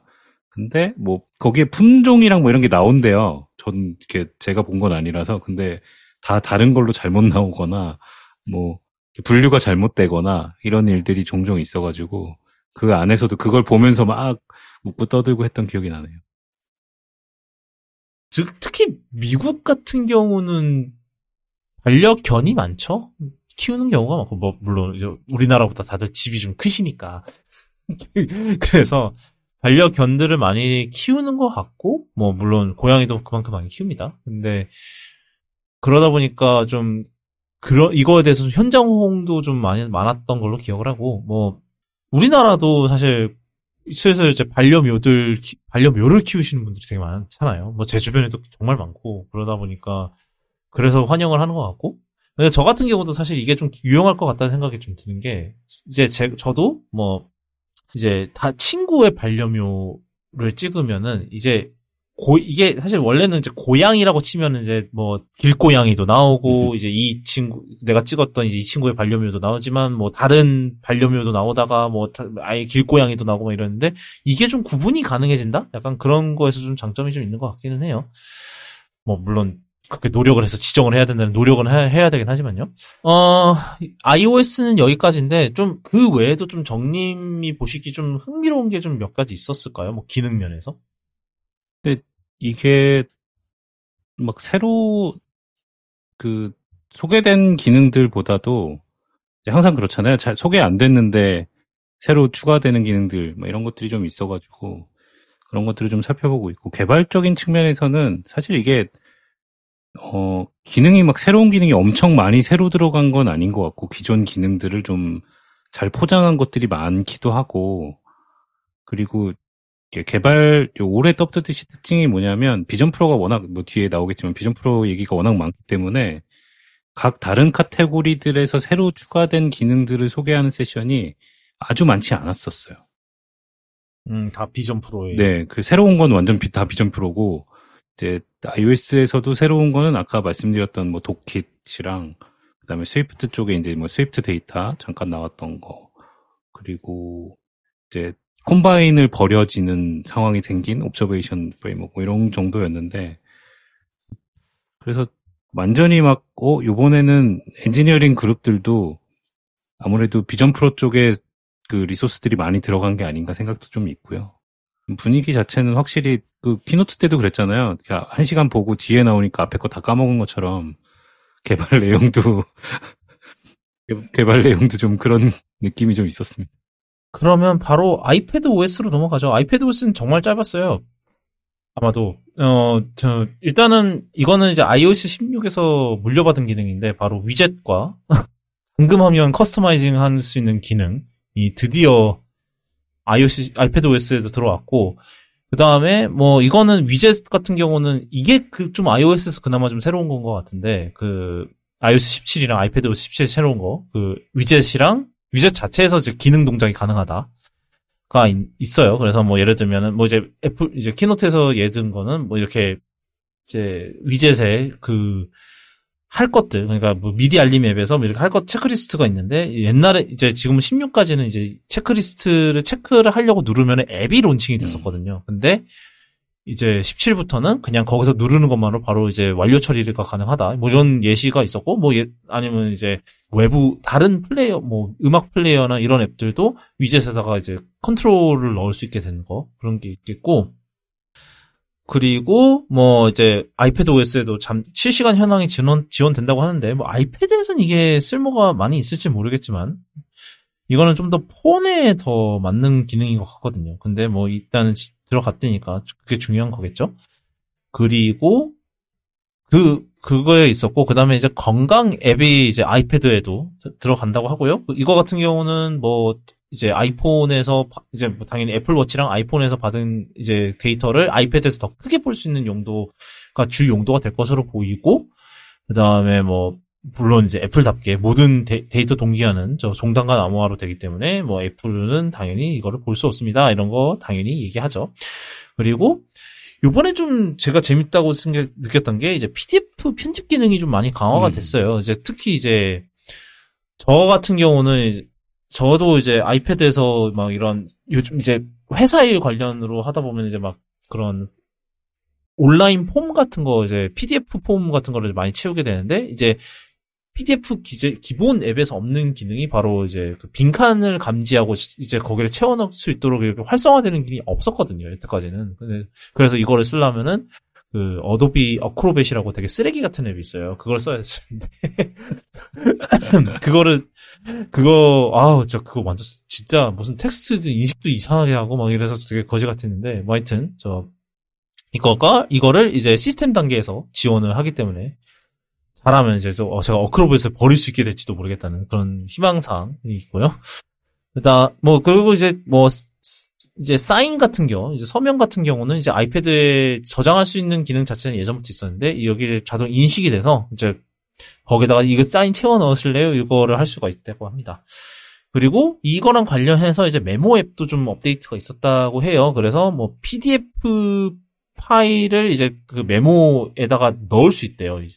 옛날에는 그게 좀 제한적으로 됐었는데 이제는 PDF를 넣으면은 막 이제 페이지로 이렇게 횡단 스크롤, 어, 횡단 스크롤을 할 수 있고, 그 다음에 뭐 애플 펜슬로도 표시를 할 수 있고, 협동 작업 기능도 좀 개선이 돼서 약간 구글 문서 마냥, 구글 문서나 이제 노션처럼 이제 사, 서로, 서로 서로가 업데이트하는 걸 실시간으로 볼 수 있는 기능이 들어간다고 합니다. 그리고 마지막으로 사실은 이거는 애플이, keynote에서는 되게 잠깐 언급했는데, Stage Manager가 굉장히 크게 개선이 됐다는 피드백이 많이 오고 있어요. 그래서 뭐 베타 베타 깔아보신 분들 사이에서 그래서 가장 중요한 기능 중 하나가 이제 창을 어 좀 자유롭게 배치할 수 있다. 옛날 옛날 같았으면은 막 이거를 이제 애플이 하라는 대로만 했어야 되는데 좀 그런 게 좀 개선이 됐다고 하더라고요. 저는 이제 아이패드에서는 Stage Manager를 못 씁니다. 왜냐면 제 아이패드는 프로가 M1이나 그런 게 들어 이제 아이패드 프로가 아니라서 저는 못 쓰는데 뭐 하여튼 개선이 됐다고 하니까 좋은 소식인 것 같아요. 아마도. 뭐 iOS랑 비슷한 것 같고요. 저는 아이폰은 안 될 것 같아서 베타를 못 올렸는데 패드랑 맥은 올린 상태거든요. 아이패드 OS 그 잠금 화면이랑 위젯 뭐 초반부터 잘 되고 PDF 편집도 되는 거 확인했고 메모 앱도 PDF가 들어가는데 생각보다 이렇게 편하지는 않더라고요. PDF를 보면서 필기하는 게. 뭐, 그 막, 이거 딱 나왔을 때 굿노트도 안 돼, 이제 끝난 건가? 뭐 이런 얘기가 현장에 있었는데, 그 정도까지는 아닌 것 같고. 그 다음에 Stage Manager 말씀하신 거는, 어, 전에는 딱 그 창 위치가 정해진 위치만 되는 게 맞았었거든요. 근데 이제는 진짜 맥처럼 부드럽게 원하는 위치로 옮길 수 있고, 아마 이게 외장 모니터 쓰면 거의 뭐, 거의 맥인지 아닌지 구분하기 어려울 정도로 쓸 수 있을 것 같아요. 어, 아마 요거 되고 나면, 저도 이제 M1은 아니고 예전 아이패드 프로인데, 요 정도 되는 거 봐서는 아이패드들도 이제 창 관리하는 건 훨씬 더 편해질 것 같은데, 이게 되면 개발자들이 할 게 좀 귀찮아져요. 화면 사이즈를 다 대응해야 되니까, 이게 귀찮아지는데 이게 아이패드 앱들을 사실 그 기존에 개발자들이 그 화면 대응을 다 하지 않았었거든요. 그래서 지금도 조금 그 불편한 앱들이 화면이 좀 레이아웃이 깨지는 앱들이 좀 있는데 이게 되면 그걸 또 애플이 강제하지 않을까 생각은 좀 드네요. 아, 그러면 그 다음은 맥OS로 넘어가도록 하죠. 맥OS 14가 이름이 소노마인데 어, 사실 이게 나중에 알고 보니까 이게 다, 저, 티저가 있었더라고요. iOS에서 그, 이제 그 스탠바이 서- 설명하면서 그, 날씨가 다 소노마로 뜨여 있더라고요. 그러니까는 이게 어느 정도 계속 티저를 대놓고 하고 있었더라고요. 하여튼, 그래서 이번에 맥OS 14는 소노마고, 여기도 막 엄청나게 대단한 거 뭐 이렇게 된건 아닌데, 뭔가 재밌는 게 몇 개가 있습니다. 어, 일단 위젯이 이제 뭐, 그 iOS 위젯 업데이트 때 같이 업데이트가 되기는 했는데 사실 아무도 지원을 많이 안 하는 약간 그런 상태였거든요. 근데 어 이번에 좀 몇 개가 바뀌었는데 일단은 데스크톱에 위젯을 배치할 수 있게 됐어요. 약간 저 대시보드의 재림인지 뭔지는 모르겠는데 어 뭐 아, 근데 이제 뭐, 누가 실험을 해봤는데, 정말 그 데스크톱 전체를 위젯으로 채워버릴 수도 있대요. 그게 약간, 그, 막 자유롭게도 할 수 있고, 그 다음에 이제 애플이 안에서 설정한 그리드에 맞춰서 넣을 수도 있는데, 그래서 뭐, 완전히 채울 수도 있다고 그러고, 그렇게 다 채우면은, 채운 상태에서 뭐 다른 앱을 작업을 한다, 그러면은 약간 좀 어두워지고 막 이런 식으로 좀 집중할 수 있게 이렇게 해준다고 하고요. 그 다음에, 이제 아이폰 앱에만 있는 위젯을 맥에다가 불러올 수 있답니다. 이거는 뭐 같은 와이파이 있을 때 가능한, 뭐 같은 와이파이 있거나 이제 두 맥이랑 아이폰이 가까이 붙어 있을 때 이제 사용할 수 있다고 해요. 그래서 뭐 이게 정확하게 어떤 거에 유용할지는 잘 모르겠는데 뭐 글쎄요. 뭐에 유용할까요? 예시를 잘 모르겠는데 제가 이제 이제 이번에 신혼여행 다녀올 때 Flighty라 그래서 이제 굉장히 그 비행기 이제 비- 뭐 한, 비행 항공편이나 이런 거 사- 이제 예약해둔 항공편 상태 이런 걸 추적해주는 앱이 있거든요. 뭐 그런 앱의 위젯을 뭐 맥에 띄워놓으면 맥에서 뭔가 잠깐 이제 공항에서 뭐 기다리면서 작업을 하다가 뭐 이제 위젯에 어 이제 타셔야 돼요 이런 거 뜨는 거 뭐 그런 거 유용할 수도 있고 배달 앱 위젯을 맥에서 띄워놓고 일하면서 실시간 추적. 그- 근데 배달의 민족 위젯이 있습니까? 나 그, live activity는 아니잖아 이게. 만들어 달라고 해야죠. 어 전제가 좀 잘못되긴 했는데 가능은 한 것 같고 그 우리나라 우리나라 회, 앱 회사들에서 퍽이나 그런 거 만들어주겠다. 씨. 아니면 위젯을 이용해서 음, 맥에서 음. 이제 자동차에 에어컨을 미리 켜놓고 간다? 음, 뭐, 이것도 이상한데 뭐, 되기야 되겠지만 뭐, 아 근데 실제로 그 예시 있긴 했어요. 그 루시드 아, 위젯이 네. 있긴 음. 있었어. 그 맥에 그, 그 예시가 하나 있, 있었긴 했는데 그냥 그런 거 외에는 딱히 뭐 뭐 아니면은 뭐 저 저 같은 경우는 날씨 앱을 따로 쓰는데 뭐 그런 날 아이폰에만 있는 날씨 앱에 뭐 위젯을 띄울 수 있다 뭐 이런 이런 것도 있을 것 같긴 한데 잘은 모르겠네요. 어떤 그게 있을지 아니면은 뭐 저 공기질 앱에 위젯을 띄워놓는 뭐 뭐 하여튼 여러 가지가 있을 것 같기는 한데 좀 이거는 좀 시- 실제로 어떤 거에 사용할 수 있을지는 봐 일단 기능 자체는 신기해요. 자 막 맥에 설치되지도 않은 앱에 그 위젯을 띄울 수 있는 거니까 굉장히 신기한 기능이긴 한데 여전히 어, 아니, 어떻게 쓸 수 있을지는 잘 모르겠습니다. 아이폰에 위젯이 뭐 있나 막 봤는데 네. 카카오페이에서 음. 다음 달에 결제 예정인 카드 결제 예정 금액들을 list up 해주는 위젯이 있네요. sure. 그거를 구- 또 맥, 맥에 또, 또 치, 치- 음. 띄워놓고 이제 압박감을 받으면 일을 할 수 있는 어.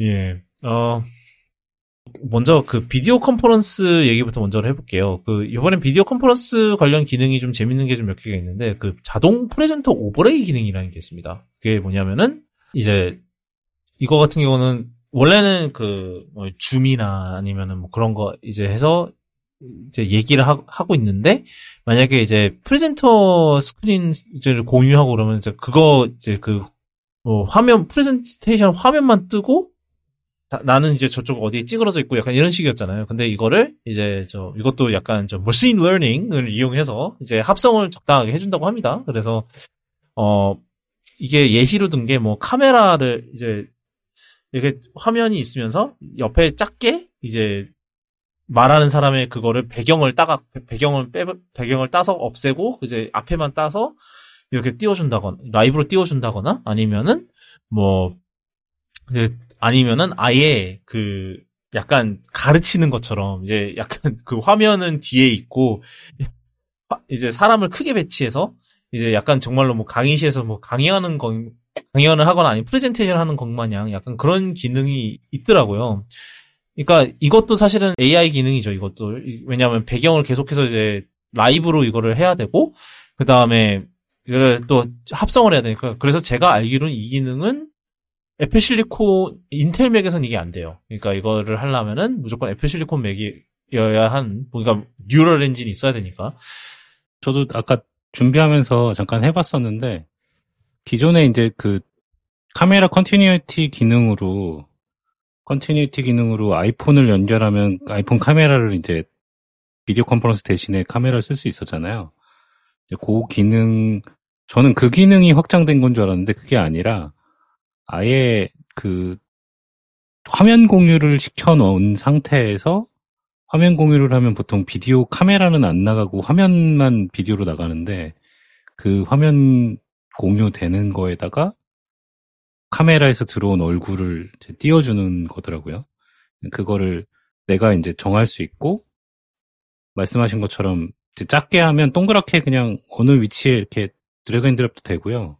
그리고 그 large mode가 있는데 large mode를 키면 이제 화면이 뒤로 가고 네, 제가 앞으로 나오는 거라서 그러니까 저 같은 경우는 이제 수업이나 이런 걸, 줌 이런 걸 많이 하니까 화면 공유할 일이 되게 많은데 그때 제가 강의하는 모습을 같이 보여주는 게 되게 필요한 경우들이 있거든요. 그런 경우 때 잘 쓸 것 같고 그거를 아예 어, 지금 어, 녹화할 수 있는 거는 또 다른 얘기긴 한데 물론 그 OBS 같은 걸 쓰면은 바로 그것도 녹화가 될 것 같긴 한데 그러니까 약간의 OBS 기능을 대신 해주는 거죠. 화면 두 개를 받아가지고 소스 두 개를 받아서 화면이랑 카메라를 받아서 합쳐서 주는 거니까 그리고 그거를 NPU로 해주니까 부하도 덜 네. 걸릴 거고. 음, 예, 뭐 NPU랑 GPU 가속도 어느 정도 들어가긴 했죠. 왜냐면 이거를 화면을 합성을 해줘야 되니까. 음. 근데 이게 근데 이거 그걸 같은 OBS로 하면은 NPU를 못 써서 아주 이륙을 할 수도 있다라는 거고. 이거- 그래서 이거를 인텔 맥에서는 지원을 안 하죠. 근데 이제 이거를 뭐 줌뿐만 아니라 뭐 웹엑스 막 이런 마이크로소프트 팀즈 이런 애- 이런 거에 막 다 지원 가능하다 이런 식으로 얘기하는 거 보면 이게 제 생각에는 API를 따로 내주는 것 같아요 이거를. 그래서 만약에 정말 자체 뭐 녹음 자체 뭐 하는 앱 자체 녹화를 해야 된다 뭐 강의 같은 거 이런 거 그런 경우에는 이거를 API 그뭐 그런 자체 녹화 앱에 이런 API 기능을 넣을 수 있겠죠? 제 생각엔. PI가 아니라 지금 당장 되는 거죠, 지금. 아니요, 소노마에서만 되는 거죠. 아, 소노마에서 그줌 지금 버전 가지고 되는 네, 거죠. 그게 줌 아, 제 기능이 아니고 그냥 소노마의 그러니까 시스템 기능이니까, 그게- 맞아요. 그러니까, 그러니까 그 시스템 API API를 없더라도 그 지원하는 앱을 내놔야죠. 그러니까, 그러니까 이거 이거 같은 경우는 그냥 지금 영상 피드를 그냥 그렇게 내주는 거 아닐까요? 카메라 피드를 그냥 시스템 내에서 그렇게 형성해가지고 내보내주면은 어, 화면 캡처하는 API 가 없어도 API가 지- 지- 저게 지원이 되는 거예요. 음, 스크린 음, 캡처 그- API가 그 카메라를 믹싱해 주는 음. 기능이 들어간 거죠. 아 그러니까 그냥 그냥 소노마면은 뭐그 옛날 API여도 그냥 그 자동으로 지원되는 네네네. 그런 식으로. 어, 음, 그걸 고를 수 있게 돼 있더라고요. 끌 수도 있고, 네, 새로 추가할 수도 있고. 그러니까 기존 API가 확장된 네. 거라고 생각하면, 음, 그러니까 그 API 그 스크린 캡처 API 그대로 사용하는 경우면 아마 똑같이 뭐 굳이 이제 화상 통화 음. 앱이 아니어도 쓸 수 있겠죠 이거를. 근데 이거를 못 쓰는 화상 애- 화상 통화 앱, 뭐 화상 뭐 컨퍼런스 앱이 있으니 바로 구글 밋입니다. 얘네는 앱이 없거든요. 웹- 이제 웹 웹을 사랑하시는 구글답게 앱이 없어요. 이거는 웹으로 있기 때문에 아마 안 될 거예요. 그러니까 이거를 제대로 쓰려면 이제 구글 밋 앱이 나와야 되는데 구글이 그런 걸 만들 리가 없죠. 모든 앱 왜 앱이 왜 필요하죠? 우린 크롬이 있는데 약간 이런 식으로 대응을 할 거기 때문에 아마 이거는 구글 밋에서는 못 쓸 기능이 될 가능성이 높다. 얘네들이 구글 밋 데스크탑 앱을 만들지 않는 한은 어려울 것 같고요. 어, 사파리에도 이제 좀 개선이 몇 개가 있었다고 이제 얘기가 있었는데 어, 다른 거 많아요. 뭐 렌더링 기술이 또 추가됐고 그다음에 뭐 passkey 가족 멤버랑 공유할 수 있고 뭐 개- 개인 정보 보호 기- 모드에서 유- tracking URL을 빼주는 기능도 들어갔고 뭐 이랬는데 제가 정말 좀 크게 좀 두 개 중요하다고 생각했던 거는 바로 프로필 기능 지원이랑 그 다음에 어, web app을 앱으로 분리할 수 있는 기능? 이게 저는 주- 꽤 중요한 기능이라고 생각해요. 먼저 프로필 기능 같은 경우는 그- 그거죠. 개인 프로필, 그 다음에 회사용, 뭐 회사 및 일하는 용 프로필 이거를 분리할 수 있다. 이것도 중요한 기능이고, 그 다음에 이제 web app을 앱으로, 이제 데스크탑 앱으로 분리할 수 있는 거는 뭐, 사실, 크로미움 계열 브라우저는 이미 지원했었던 기능이긴 한데, 이거를 이제 사파리에서 지원을 해주면 이제 좀 더 맥OS랑 더 통합적으로 이걸 이용할 수 있으니까 그게 좀 장점이 될 것 같은데, 아, 이게 뭐 전혀 뭐 안 되는 기능은 아니고 거의 그 URL을 그냥 쇼컷으로 만들어주던 거랑 큰 차이는 없고요. 예, 그 동작하는 방식에서는 큰 차이는 없는데 이제 그 아이포 그 iOS도 그렇고 사파리 앱들이 이제 웹앱 웹앱이라고 하는 것들을 이제 그 싱글 페이지 앱이라고 불렀던 그 싱글 페이지 앱들을 이제 아이콘으로 만들어서 마치 그 native 앱인 것처럼 쓸 수 있는 수준이 이제 조금 더 올라갔고 그게 사파리가 계속 안- 지원을 안 해줘서 웹 개발자들이 약간 불만이 좀 있었거든요. 근데 요번에 이제 아이폰이랑 뭐 다 들어가는 거라서 귀찮은 것, 그러니까 맥앱 만들기 귀찮다. 그냥 웹앱 그냥 니네들이 그냥 해달라 이런 거지 뭐 사실은 그런 거죠. 예. 근데 이제야 되는 거죠. 사실 진작 됐어야 되는 기능들이. 애플이 사실 웹 이런 거에는 아 모르겠어요. 참 크, 크게 막 좀 많이 뒤처지죠. 좀 사파리가 그런 면에서는 뭐 사실 애플은 사실은 뭐 물론 지네들 말로는 우리는 웹앱을 어 건드릴 생각 없습니다. 막 이런 식으로 얘기를 하지만 사실 이렇게 좀 들어가는 웹 표준 들어가는 기능들 이런 거를 제어하는 식으로 약간 간접적으로 좀 제한을 건다라는 느낌이 좀 늘 있거든요, 사실은.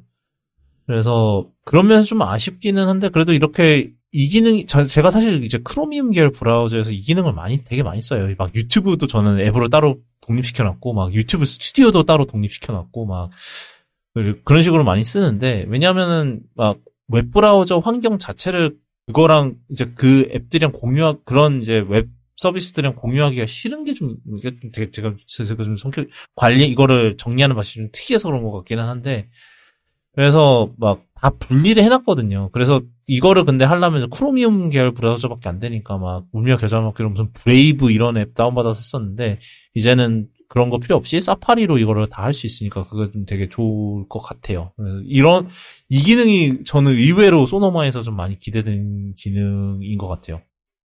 요번에 소노마에서 사실 이게 예상, 예상외로 참 많은 화제를 몰고 다녔던, 바로 gaming, 이런, 이- 이쪽인데, 사실 예. 저희, 저희가 늘 애플에서, 뭐 애플이 뭔가 뭐 gaming 관련 뭐 있다 그러면은 참 늘 코웃음을 치는데, 어, 근데 이번엔 좀 애플이 좀, 음, 좀 진지한가? 약간, 어, 이런 게 좀 있어요. 그래서 뭐 일단 게임 모드라고 있는 게 있는데, 소노마에는. 그래서 약간 이거는 좀, 윈도우 아, 뭐저 안드로이드 막그 게임 폰 보면 막 그런 게 있잖아요. 그런 거랑 좀 비슷한 것 같아요. 하드웨어로 좀 더 게임을 더 잘 돌릴 수 있게 좀 최적화를 한다. 그래서 게임을 이제 시- 이제 시스템 단에서 이제 뭐 CPU, GPU에 이제 우선순위로 배정을 한다든가 아니면은 뭐 그리고 이런 게 있어요. 블루투스 샘플링을 증가한다는데 이게 보니 이제 보니까 일, 일반적으로 이제 블루투스 환경에서는 그 마우스나 이제 키보드나 그런 이게 샘플링 rate이 60Hz밖에 안 된다 그러더라고요. 그런데 이거를 좀 늘려준다는 얘기인 것, 같고 그 다음에 이게 정말 큰 화제를 몰고 다녔었던 건데 바로 이제 Game Porting Toolkit이라는 게 생겼거든요.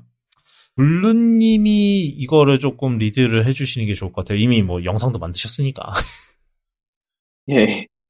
뭐 Game Porting Toolkit이라고 이제 발표를 했는데 이게 어 사실 맥 게임 환경이 썩 좋지 않다는 거는 우리 모두 다들 알고 있잖아요. 아까 이거 시작하면서부터 이제 애플이 게임 이야기하면 다 웃, 웃- 웃는다고 뭐 그렇게 말씀해 주셨던 것처럼 사실 이제 iOS, 아이패드 OS에서 돌아가는 게임들 뭐 많고 뭐 그런 것들도 맥에서 돌릴 수 있게 됐고 뭐 이런 얘기 하는데 우리가 사실 맥에서 하고 싶은 게임들은 그 iOS에서 돌아가는 게임이 아니라 보통 이제 PC나 콘솔에서 돌아가는 게임을 맥에서 또 하고 싶다. 이게 이제 많은 맥 유저들의 모든 맥 유저는 아니지만 많은 맥 유저들의 요구였던 거고. 근데 이제 또 맥이 요즘 애플 실리콘 넣고 많이 팔린다고는 하지만 이제 일반적인 PC랑 비교하면 여전히 이제 점유율 면에서 큰 차이가 나고 뭐 사실 근데 모든 맥 유저가 게이머가 아니고 모든 PC 유저가 게이머가 아니니까 그냥 단순히 이제 점유율 비교하는 거는 크게 의미가 없겠다 싶어서 이제 스팀에 가서 스팀에서 이제 하드웨어 그 조사하는 그런 설문 결과를 좀 봤는데 어 플랫폼이 이제 맥 2%, 윈도우즈 96%뭐 이 정도 차이가 나더라고요. 그러니까 이제 개발사 입장에서는 이제 맥용 게임을 개발을 하고 윈도우즈용 게임을 개발을 하고 정말 단순하게 생각했을 때 시장 크기가 뭐 마흔 몇 배지? 왜 갑자기 산수가 안 되지? 마흔 아홉 배? 마흔 아홉 배? 예. 마흔 아홉 배 차이가 나는 거니까 이제 맥을 타겟으로 해서 게임을 개발하는 거는 당연히 말도 안 되는 일이고 당연히 이제 콘솔이나 윈도우즈를 타겟으로 게임 개발을 한 다음에 그 개발된 게임을 맥으로 한번 옮겨 볼까 정도가 이제 가장 현실적인 시나리오가 되겠죠. 근데 이제 그 옮겨 볼까라고 했을 때 이제 맥이랑 윈도우즈 플랫폼 당연히 이제 운영 체제가 다르고 뭐 요즘은 이제 CPU 뭐 Windows on ARM도 있지만 대부분의 윈도우즈 프로그램은 x86 기반에서 돌아가니까 x86이랑 ARM이라는 이제 명령어 set 아키텍처도 다르고 뭐 그리고 이제 사용하는 윈도우즈에는 DirectX나 이런 그 그래픽 API를 사용하는데 이제 맥 같은 경우에는 메탈 3가 지금 제일 최신이죠. 이런 걸 사용하는 이런 차이도 있고 뭐 이것도 크게 봐서 운영 체제 차이에 포함시킬 수도 있는 거고요. 그래서 이제 이런 것 때문에 사실 이제 porting을 하는 게 그냥 쉽진 않다. porting을 하는데 이제 결국 엔지니어의 시간과 노력이 들어가는 거고 결국 그 man month가 이제 이런 개발사들 입장에서는 그 자체가 돈이기 이죠. 때문에 그 기회 비용이죠, 사실. 예. 그래서 이제 그맨 먼스 투입되는 맨 먼스랑 이제 맥 시장에 게임을 출시해가지고 얻을 수 있는 기대 수익을 저울질했을 때 맥 시장에 게임을 출시해서 얻을 수익이 뭐 이제 들어가는 비용이랑 비슷비슷한 수준이다. 이러면 안 하는 게 낫죠, 사실. 대부분 이제 많은 개발사들이 이제 그렇게 판단을 해서 지금 이제 맥에 게임이 별로 없는 거고 원래 이제 블리자드 같은 일부 업체들 같은 경우에는 이제 전통적으로 옛날부터 맥 지원을 꾸준히 잘 해줬었어요. 뭐 스타크래프트 1부터 해가지고 뭐 디아블로 2, 뭐 이렇게 쭉쭉쭉 뭐 디아블로 3, 뭐 그 뭐냐 우리 시공의 폭풍, 뭐 스타크래프트 2, 뭐 이런 것들 쭉 이렇게 계속 맥 지원을 해주다가 어, 스타크래프트 그- 리마스터부터 빠지지 않았나요? 제 기억하기로. 아, 아, 그랬나?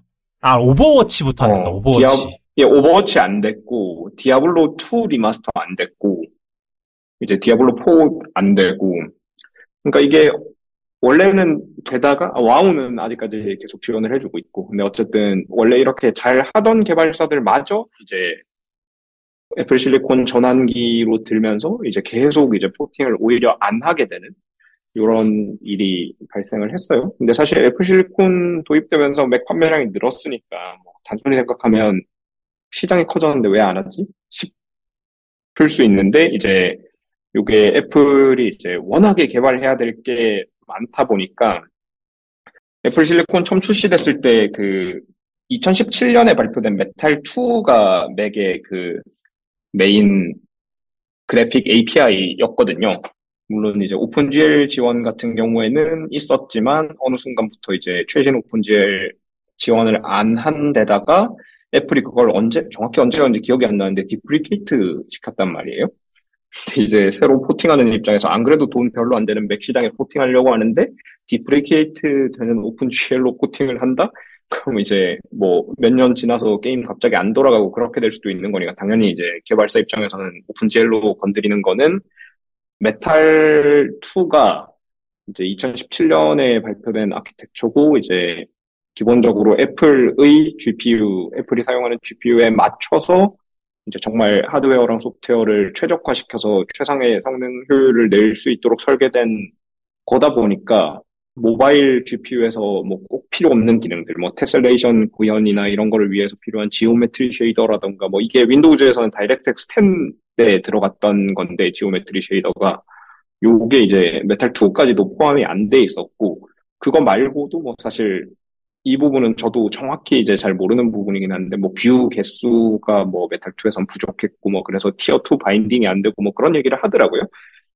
그래서 이제 그런 제약들 때문에 DirectX 12로 개발된 게임들을 DirectX 12를 이용하는 게임들을 이제 메탈 2로 porting하는 게 되게 이제 어려운 과정이었고 완벽하게 porting이 안 되고 뭐 porting을 한다고 해도 뭐 성능 이슈가 생길 가능성이 높고 그런 것들 때문에 이제 개발자들이 되게 원래 그 맥지원 하던 개발자들도 아 이거 메탈 2로는 못하겠다 뭐 이런 그 분위기였다고 하더라고요.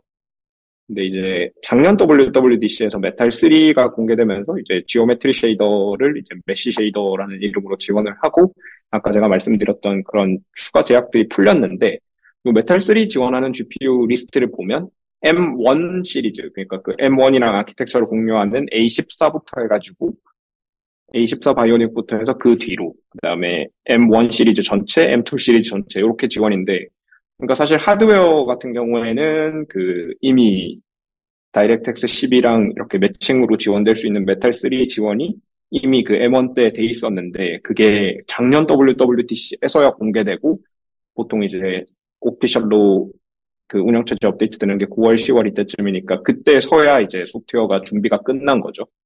그러니까 애플이 개발해야 될 게 워낙 많다 보니까 사실 이제 이 메탈 3라는 게 어, 애플 실리콘 맥 출시와 동시에 들어왔었어야 되는 건데 이게 몇 년 늦춰진 거죠? 2020년이었나요? 애플 실리콘 그 처음 이주 발표한 WWDC가 예, 2020년이었죠. 3년 전이죠, 그게 벌써. 그러면 네. 이제 예, 지금은 지금 기준으로 3년 전, 메탈 2 기준으로 2년 전. 그러니까 2년이 소프트웨어가 준비가 밀려서 이제 원래 그 맥 개발을 열심히 하던 개발사들조차도 이제 손을 놓게 만드는 이제 그런 사태가 벌어졌었는데 이제 작년에 그걸 바로 잡았던 거고 그래서 이제 작년부터 해가지고 올해까지 이제 keynote에서 뭐 최신 triple A 게임들 요번에 그 데스 스트랜딩 디렉터스 컷 같은 거 뭐 포함해서 이런 여러 게임 타이틀들이 맥으로 이식됩니다. 뭐 이런 얘기를 할 수 있었던 배경이 이제 메탈 3 발표고요.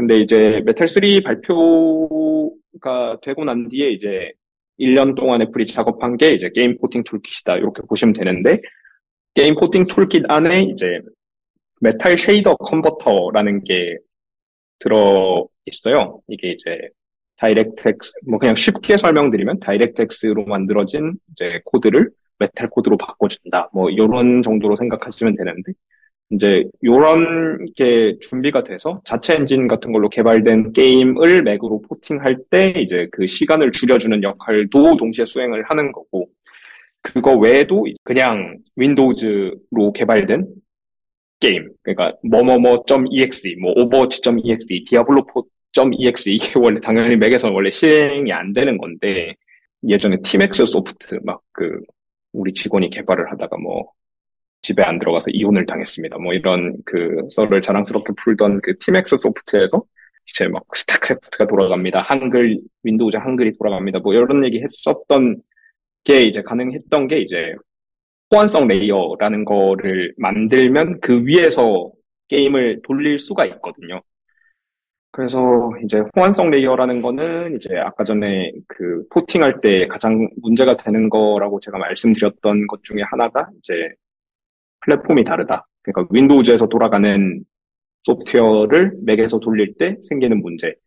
그러니까 운영체제라는 게 존재하는 이유는 이제 모든 그 추상화라고도 하는데 모든 소프트웨어 개발자들이 하드웨어 단에 있는 모든 거를 다 컨트롤 할 수가 없잖아요.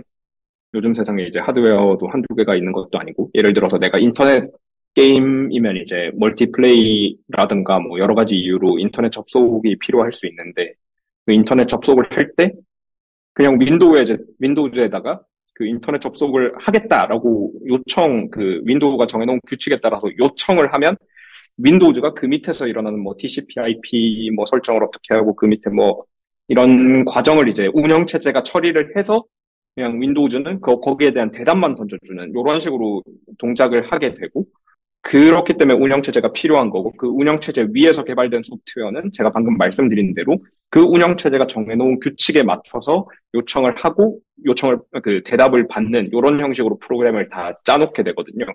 근데 이제 그거를 갖다가 그대로 들어서 맥OS 위에 올리면 맥OS랑 이 프로그램 사이에는 그 약속이 당연히 안 돼 있을 거잖아요. 윈도우즈에 요청하는 요청을 맥OS에다 던지면 맥OS는 당연히 거기에 대한 대답을 줄 수 없으니까.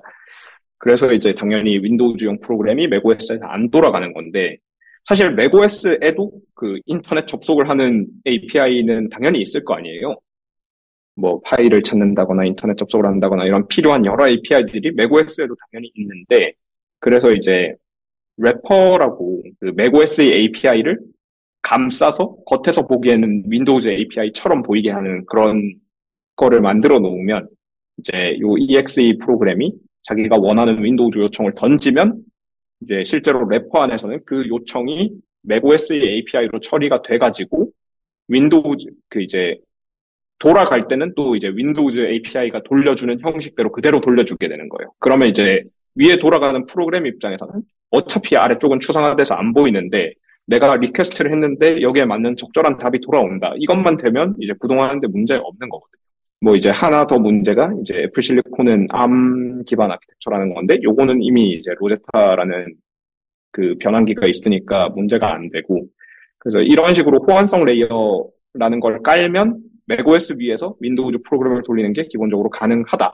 이거는 옛날부터도 가능했고 실제로 이제 Wine이라고 이런 그 프로젝트가 있어서 그 와인 기반에서 돌아가는 건 원래 됐었고요. 원래도 여기서 이제 DirectX 11 게임들까지는 이제 일부 돌아갔어요. 물론 이게 방금 말씀드렸던 것처럼 그 마이크로소프트가 정확히 이제 API 전체 막 구현을 다 공개하는 게 아니기 때문에 이게 당연히 버그가 나는 것도 많고 모든 API를 다 구현해 놓지 못하면 안 구현된 API에 대해서는 당연히 에러가 들어가는 거고 그래서 안 되는 것도 많지만 이건 원래 됐었다. 근데 이번에 애플이 한 거는 아까 말씀드렸던 그 Metal shader toolkit으로 DirectX 12 기반의 이제 그 GPU 명령을 메탈 3로 분배를 해가지고 그 애플 실리콘 위에서 적절하게 돌릴 수 있도록 만들어 줬다. 그러니까 기존에 있던 그 Wine이라는 그거 위에다가 자기네들의 Metal shader converter를 얹어서 어, 윈도우즈에서 돌아가는 DirectX 12 기반의 최신 triple A 게임들을 맥에서 돌릴 수 있도록 만들었다는 게 이제 게임 porting toolkit이고요. 근데 이제 요게 그냥 Valve Proton처럼 일반 user들이 이제 요걸로 진짜 게임을 해라 요런 의도로 만든 건 아닌 것 같고 게임 개발자들이 이제 요걸 사용해가지고 그 사실 이제 불신이라는 게 예전부터 쌓여 있을 거 아니에요? 그러니까 이제 뭐 음, 아니 이거 뭐 막상 우리가 porting을 하려고 시작을 했는데 뭐 해보다 보니까 결국 아 이거는 이 기능은 맥에서 구현할 수 없는 기능이었습니다. 그러면 어떡하냐? 지금까지 한 거는 망했다. 뭐 이렇게 되는 상황을 당연히 우려할 텐데 이제 게임 개발사 입장에서는 이제 그런 우려를 없애주는 목적으로 만들었다. 그러니까 우리가 아무런 작업도 안 하고 그냥 호환성 layer 위에서 얹어서 돌려봤더니 어 게임이 완벽하게 돌아가네. 그럼 이제 적어도 우리가 porting을 시작했을 때 이제 뭐 구현이 불가능한 문제를 만나서 프로젝트가 엎어진다거나 그런 일은 없을 거라는 확신은 줄 수 있는 거고 그리고 이제 여기서 바로 이제 기록을 해가지고 그 CPU, GPU 사용 한 프레임을 그릴 때 뭐 CPU가 이때 이랬고 GPU가 이때 이랬고 이런 것들을 분석할 수 있게 만들어줘서 뭐 최적화 여지가 어느 정도 된다 뭐 이런 것들을 정보를 뭐 미리 제공할 수 있다라는 거를 의의로 내세우더라고요. 그렇죠. 근데 일단은 좀 도- 그래도 뭐 그거랑 별개 돌려 보시긴 했죠. 몇 개를 게임을.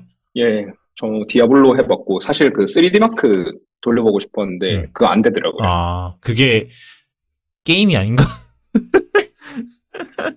아, 그, 사실 게임이 아닌 것도 이론상, 이론적으로 돌아가야 되는데, 역시 아까 말씀드렸던 것처럼 이제, 여기 Wine에 제대로 구현돼 있지 않은 API라던가, 구현은 돼 있는데, 이제 실제 윈도우즈 API랑 다르게 동작하는 경우라던가, 그런 게 당연히 있을 거고, 그 마이크로소프트 코드를 뜯어보면서 만든 게 아니기 때문에.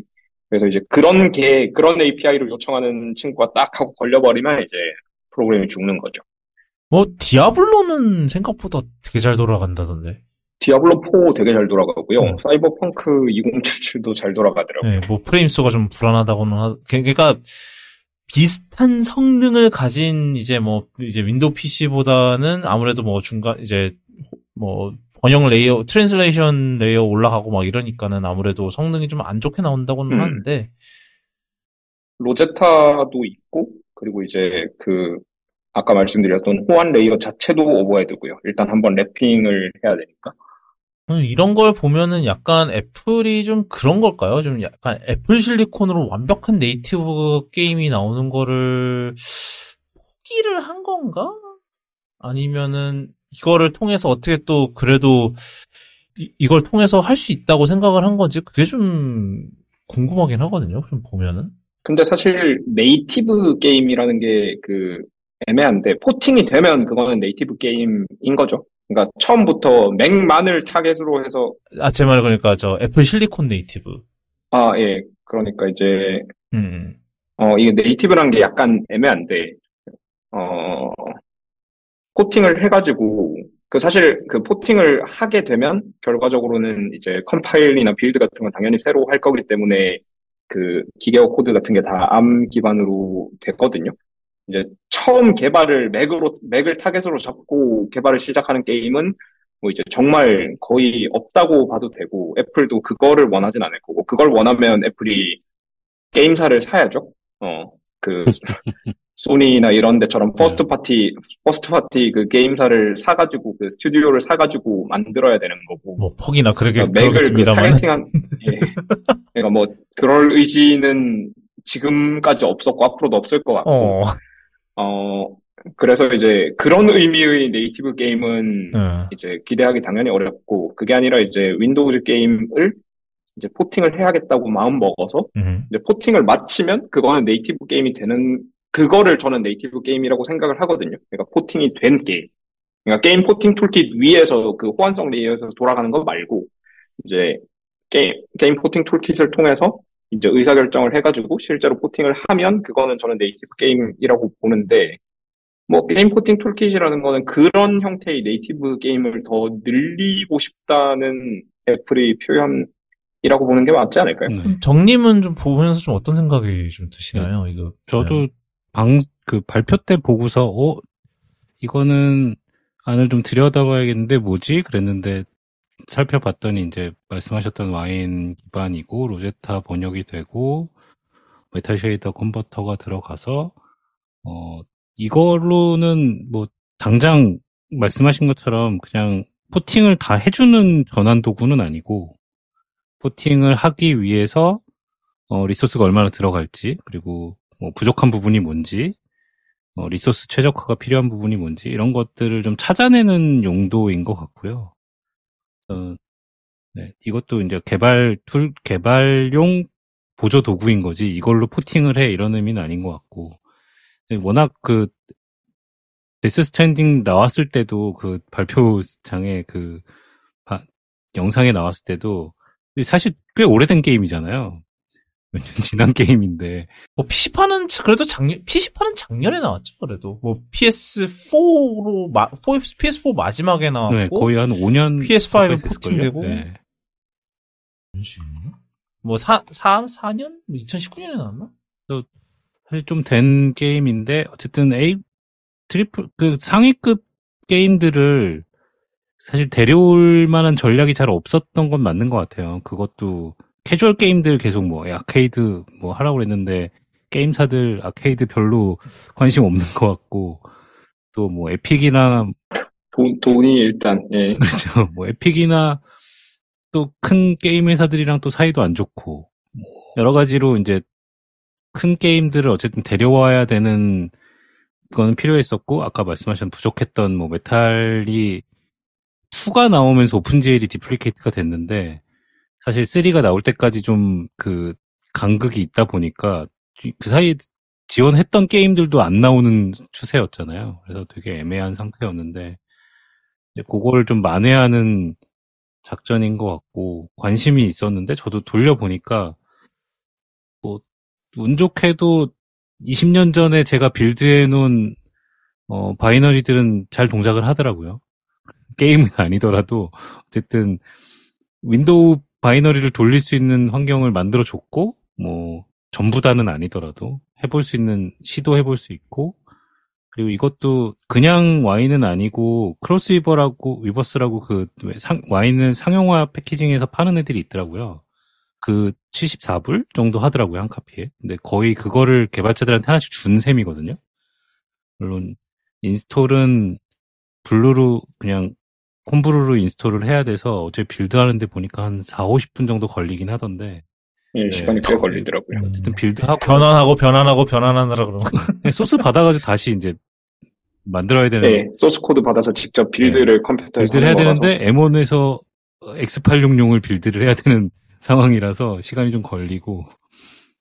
어쨌든 시- 이게 좋은 당근책이 될 것 같은데 정말로 그걸로 꼬셔질 거냐? 이거는 좀 봐야 될 것 같고. 예.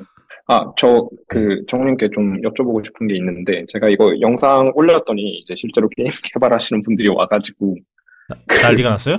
그, 그것도 문제인데, 그, Xcode가, 뭐, 진짜 표현을, 그, 정확하게 그냥 옮길게요, 표현을. 거지 발싸개 같은 Xcode 때문에, 이 어렵다고. 아, 그러니까 아까 메탈 2도 당연히 이제 그 원인 중에 하나였는데, 이제 나머지 또 다른 이제 중요한 원인은 이제 거지 발싸개 같은 Xcode라고 표현을 하시더라고요. 그래서 그거에 대한 좀 의, 의견? 뭐 그런 것도 한번 여쭤보고 싶, 아, 생생한 현장 영어 감사합니다. 아주 좀. 아마 기존 개발자분들 쓰시는 게 10불불 주로 많이 쓰실 텐데 최근에 엑스코드가 너무 그 내부 사정을 위해서만 개발을 하다 보니까 스위프트나 뭐 스위프트 UI나 이제 그 앱 개발하는 용도에만 더 발전이 됐고 기존 개발 환경을 지원해 줄 만큼 막 nice하진 않았던 것 같고요. 특히 최근에 이제 문제가 됐던 것들이 파일이 많아지고 이제 프로젝트 규모가 커지면 build 속도가 되게 많이 느려졌었던 게 지- 진짜 큰 문제였거든요. build가 느리고 인덱스가 느리니까 코드 자동 완성도 안 되고 뭐 하나 고치려면 한참 걸리고 이런 게 계속 악순환이어가지고 아마 올해부터 조금씩 나아질 것 같아요. 자동 완성, 완성 안 되면 어떡해요? 이- 일 못하지 않아요? 그 뭐, 이 메모장으로 코딩 하시는 분들도 계시다니까 뭐 약간 그런 느낌으로.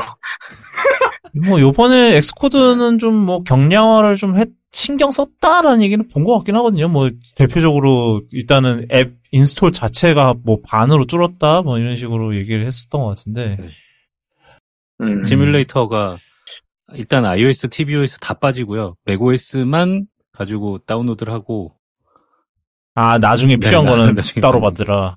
예, 필요한 건 따로 다운로드 할 수 있게 돼 있더라고요. 음, 그게 낫지. 시- 인정하는 음. 거죠. 저 tvOS 앱 누가 말.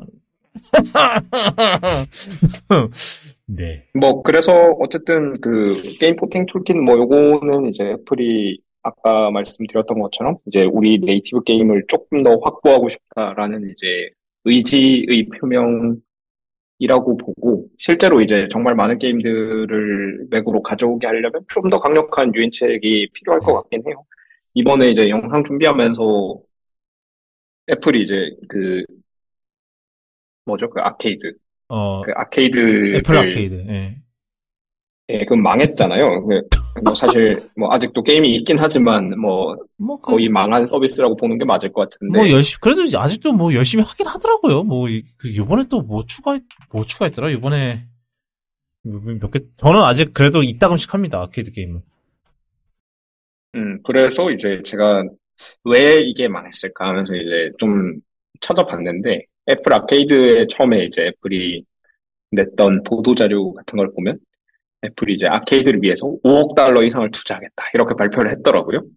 그래서 5억 달러? 뭐 사실 5억 달러가 적은 돈은 아니니까. 그래서 5억 달러 이상을 투자하겠다 해서 그래서 갑자기 생각이 들어서 MS가 액티비전 블리자드 인수하는 금액이 얼마였더라? 이렇게 봤더니 687억 불.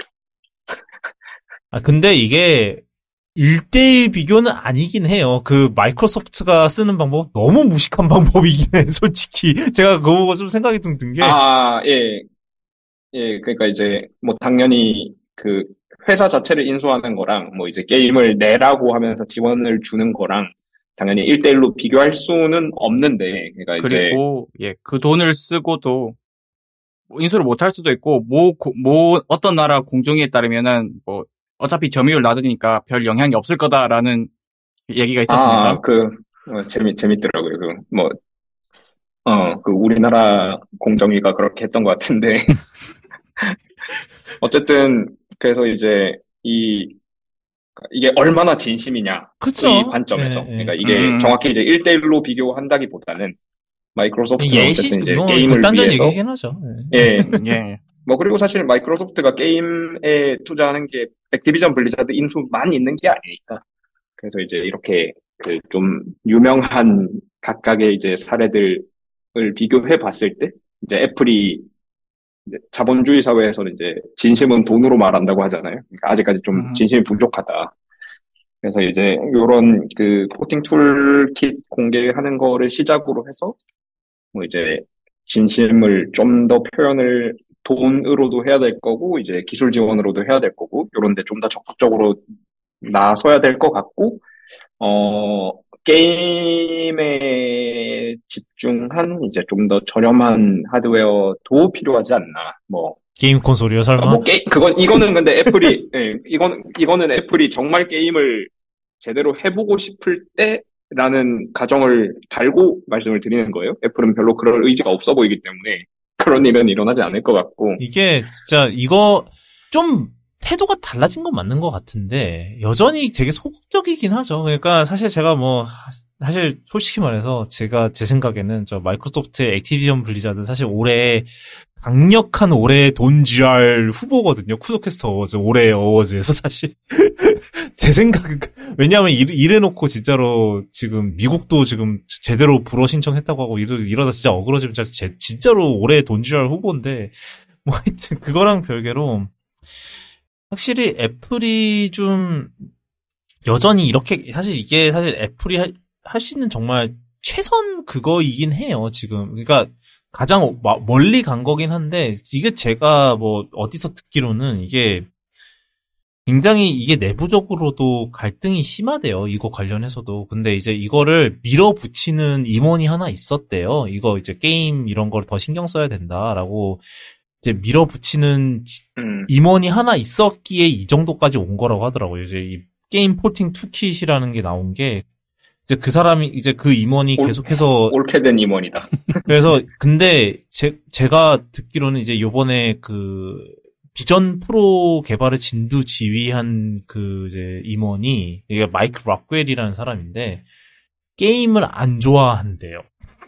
뭐 그래서 그래서 비전 프로가 뭐 이따가 얘기하겠지만 비전 프로가 그 상황이 됐나 싶기는 한데 그러니까 사실 사실 그 사람 비단 그 사람만의 문제는 아닐 거예요. 그러니까 이게 사실 애플에서 게임을 좀 많이 좀 그, 사실 좀 별로 그렇게 좋게 안 본다라는 게 굉장히 강력 강하게 이제 좀 그게 좀 느껴지고 사실 그렇기에 사실은 조리어 저는 이게 이- 이거를 한다고가 더 놀랍긴 했었어요. 그러니까 그러니까 저는 이제 단연간 애플을 뭐, 뭐 취재라고 하긴 좀 애매하고 그러니까 좀 커버해왔던 사람으로서 보면은 이거를 한다는 것 자체가 놀라운 상황인 거죠, 사실은. 애플이, 왜냐면은, 애플이 여태까지 게임을 대우했었던 태도를 보면은 사실은, 얘네는 별로 진심이지 않은 애들인데, 이제 이거를 이렇게까지, 이- 디아블로4를 이 정도로 돌릴 수 있는 거를 만들었다고? 라고 하면은, 이게 좀, 사실 도리어 좀 놀라운 움직임이었다고 보거든요.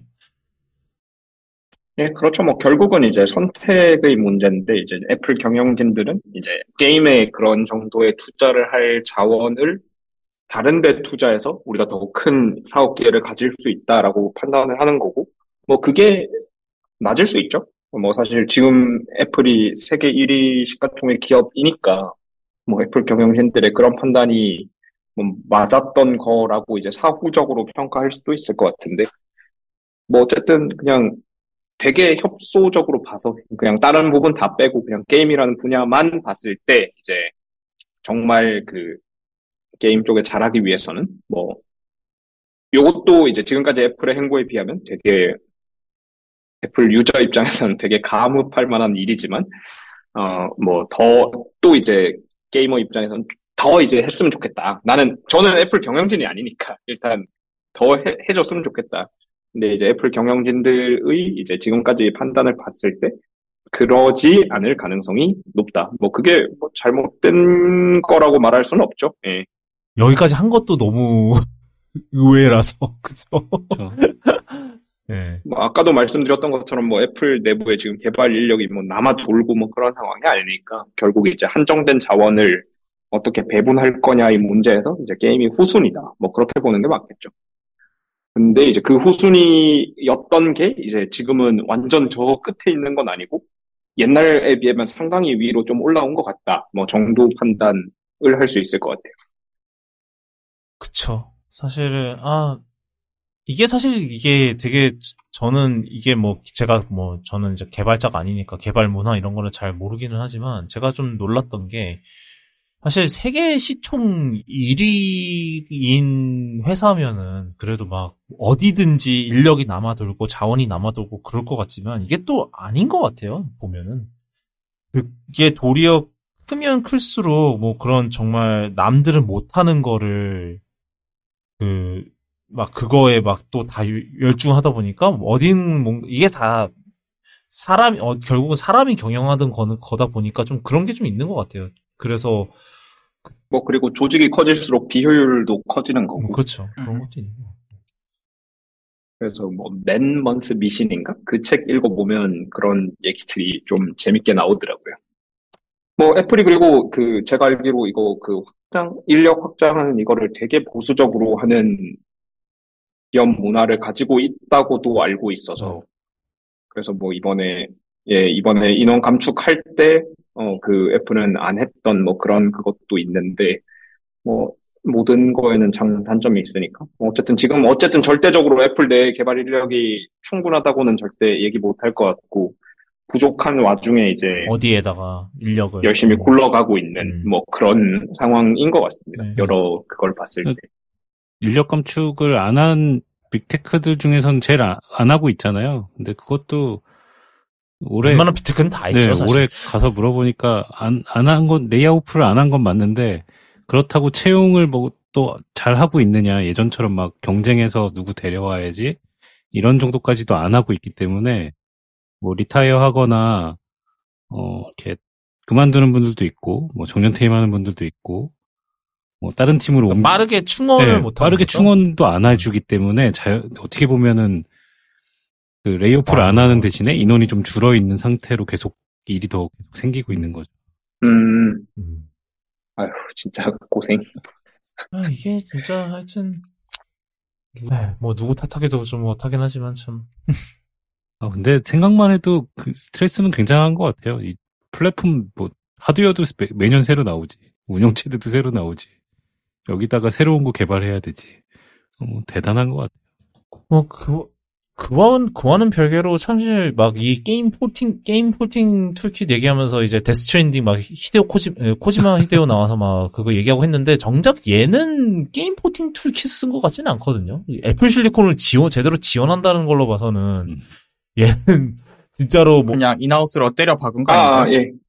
아까 말씀드렸던 것처럼 이제 게임 porting toolkit 이 이제 게임 porting을 해주는 건 아니고 그쵸. 게임 porting을 이제 도와주는 거니까 어디까지나. 시작한 그 예전에 이제 그런 표현 쓰셨었잖아요. 그러니까 낭떠러지에서 민다 뭐 그 에어팟 처음 나왔을 때 3.5파이 단자를 없애서 이제 낭떠러지로 민다. 약간 뭐 그런 역할을 하는 게 게임 porting toolkit이라고 보시면 될 것 같아요. 그러니까 긴가 민가 할까 말까 하는 개발사들을 낭떠러지에서 미는 뭐 아. 그 정도 역할을 해주는 거지.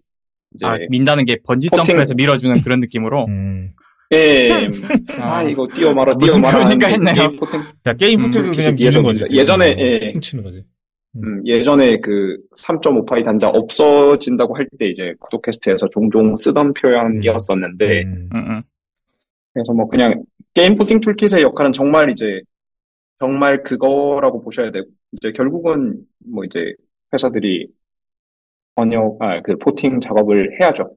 그래서 그 porting 작업을 한 게 이제 Death Stranding 같은 결과물인 거고, 게임 porting toolkit은 그냥 말 그대로 좀 더 빠르게 이제 어 맥에서 이제는 정말 그 메탈 3가 DirectX 12를 전체를 커버할 수 있네 라는 확신을 주고 이제 우리가 여기에 개발 인력을 얼마 투입해서 얼마 정도 얼마 정도의 기간으로 최적화를 해서 출시할 수 있겠다라는 거에 대한 좀 더 정확한 prediction을 제공한다 정도의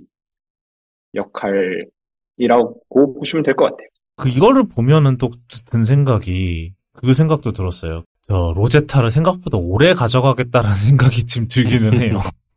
이런 거를 또 지원 이런 거를 하려면은 좀 Rosetta를 좀 끌고 가야 되지 않나라는 그런 생각도 좀 들고 그렇더라고요. 그러니까 막 로제 이제 뭐 애플 실리콘 하면은 바로 Rosetta kill하지 않을까 막 예- 왜냐면 옛날에 뭐였지 Snow Leopard 때 로제타 1을 죽였죠 그때 제가 기억하기로 네. 그러니까는 막 그런 거 비슷한 걸 할 줄 알았는데 좀 이번엔 좀 로제타 2는 좀 오래 가져갈 것 같은 느낌이 좀 들기는 하더라고요. 좀 이걸 보면서. 여기 지금 애플 지금 이거를 보다가 뭘 봤냐면 저 예- 이제 macOS Sonoma 지금 이제 소개 페이지를 드디어 한국어 페이지가 사실 WWDC 당시에는 안 떴는데 이게 어느새 보니까 업데이트가 됐더라고요. 근데 이제 그 위젯 음. 그 앱 띄울 때 위젯이 그거 제가 이제 막 좀 어두워지고 막 이런다 그랬잖아요. 근데 여기에 그 소, 소개하는 게 낄끼빠빠 할 줄 아는 위젯이랍니다. 이- 요번에 가서 이제 그 번역팀들도 만났는데 그 애플이 아예 그 developer apple.com이랑 뭐 한국 컨텐츠 관련해서 업데이트를 좀 빨리 하려고 팀이 아예 생겼더라고요. 담당자들이 작년 작년에 이제 좀 생겨가지고 올해 이제 갔을 때 만나서 인사도 좀 했는데 그래서 한국어 지원이나 이런 것들도 좀 더 빨라질 것 같아요.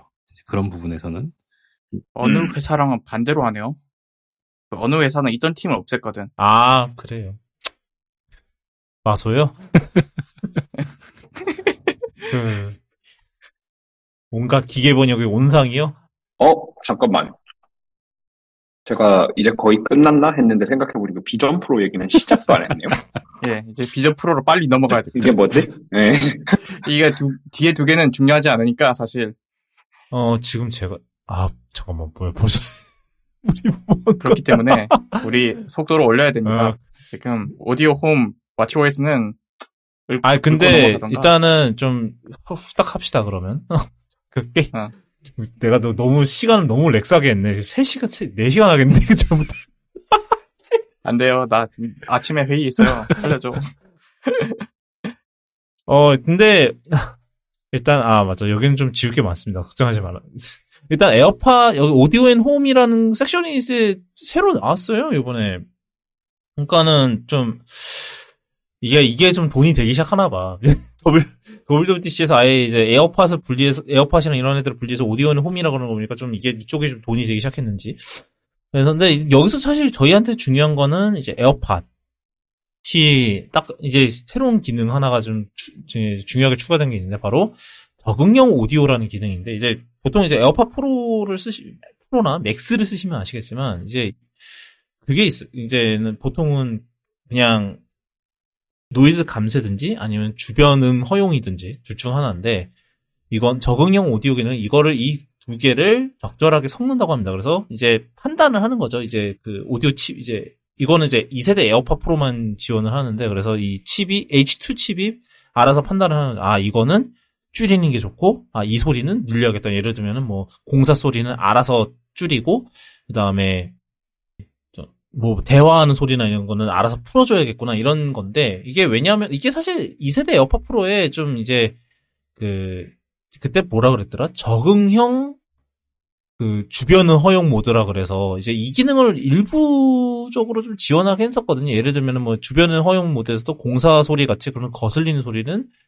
많이 열지 않고 이런 식으로 했는데 이거를 좀 더 한 단계 진화시킨 기능인 것 같아요. 그래서 뭐 이제 대화를 하- 그리고 이제 그거랑 별 이거랑 비슷하게 해서 뭐 말을 이제 주 뭔가 이제 대화가 들어오면은 이제 뭐 오, 이제 듣- 에어팟에서 듣던 오디오를 자동으로 이제 볼륨을 낮춰준다든가 이런 기능도 있고 그다음에 전화 통화할 때도 이 기능이 작, 작동이 돼서 뭐 주변 마이크에서 이제 마이크에서 그런 거- 소리들을 걸러준다든가 이런 기능이 생겼고 근데 이거를 제가 알기로는 2세대 AirPod Pro만 지원을 할 거예요. 그래서 뭐 심지어 그 70만 원짜리 에어팟 맥스도 이 기능은 안 된다. 왜냐하면 이전 칩을 탑재했기 때문에 안 된다.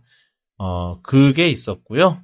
그 다음에 뭐 AirPlay는 뭐 호텔에서 AirPlay 사용 사용할 수 있다는 그런 게 있는데 이거는 제 생각에는 볼 일이 거의 없을 것 같은 기능이고요. 어 그리고 tvOS에는 저 FaceTime을 이제 Apple TV로 할 수 있다고 합니다. 그래서 거기다가 iPhone을 놔서 이제 그거를 약간 이제 그 이제 작년에 macOS Ventura에서 선보였던 그 연속성 카메라 기능을 이제 티- Apple TV에서 쓸 수 있는 그런 게 있었고요. 아, 어우, 스피드, 스피디하게 넘기려니까 힘드네. 그 watchOS 10 같은 경우는 어 앱이 디자인이 좀 많이 바뀌었어요. 그래서 요번에 그뭐 SwiftUI 이용해서 앱, 앱 디자인을 많이 바꿨다는데 이건 정님이 좀 간단하게 설명해 주실 수 있을까요? 저도 자세하게는 안 봤는데 그때 방송에서 봤던 걸로 보면 이제 그 약간 디자인 그 가이드를 좀 더 디테일하게 바꾼 것 같더라고요. 그리고 그게 이제 앱들이 이게 그 지금 베타들을 깔아보니까 와치오이스를 깔지는 않았는데 베타들을 깔아보니까 이제 비전 프로 그에 들어가는 UI 요소들이 다른 OS에도 조금씩 반영이 되어 있어요. 예를 들면 이렇게 화면 전체에 뭐 일부가 그 뭐 뮤직 앱에서 일부가 재생하고 멈추고 이런 거 하는 버튼들이 기존에는 그냥 합쳐져 있었는데 요번 베타부터는 다 이렇게 그 비전 프로처럼 떨어져 있거든요. 그래서 그런 그 같은 화면인데 뷰가 떨어져 있는 UI들이 생기면서 어 이게 뭐지 그랬는데 어, 워치OS랑 또 아이패드OS도 그렇고 약간 그 영향을 받았더라고요. 그래서 이게 맞춰가고 있는 중인 것 같고 그런 측면에서 워치도 새로운 서드파티 개발자들이 쓸 수 있는 테마랑 뭐 이런 게 생겼더라고요. 그래서 이것도 네, 자세하게 보진 않았는데 아직은 그 정보가 세션에 올라온 걸로는 워치OS는 뭐 이게 완전히 새로우니까 이걸로만 해야지 이런 거 정도는 아닌 것 같고요.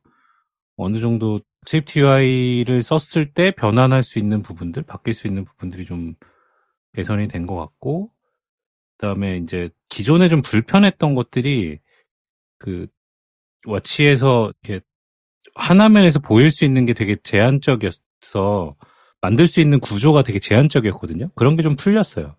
그러니까 이렇게 뭐 스택으로 쌓을 수 있다던가 위젯에서 써먹었던 그러니까 아이 워치OS에서 유젯 형태가 iOS로 가서 iOS에서 위젯을 만들었잖아요. 반대로 위젯에 만든 디자인이 watchOS에 반영된 그런 느낌이어서 개선된 게 이제 거꾸로 영향을 준 것 같습니다. 보니까 좀 약간 그 디자인이 전반적으로는 좀그 화면을 좀새 거를 이제 꽉 채우더라고요. 그러니까 이게 옛날에 워치OS 앱들 보면은 대부분 다 되게 검은색 배경. 이게 왜냐면 배터리 아끼려고. 올레드는 저 검은색이면은 픽셀이 꺼지니까. 그랬는데 그 그런 걸 보면은 좀좀 약간 그런 배터리 걱정에서 좀 벗어난 것 같은 느낌도 좀 들기는 해요. 확실히. 이게 요번에 엔지니어들이랑 얘기했던 그 얘기 딱 그런 부분에서 얘기를 하던데 그러니까 계속 그 하드웨어 엔지니어들도 이 앱을 이 OS를 쓸 때 배터리를 뭐 12시간 지속해야 된다라고 해서 보장을 해놓고 한 1, 2% 최적화해서 줄여 놓으면 소프트웨어 팀에서 어 줄였으니까 새로 기능 넣어야지. 그래서 다시 12시간에 맞춘다고.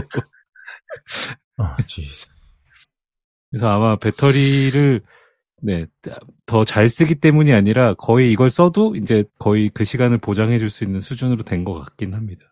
음, 그렇죠.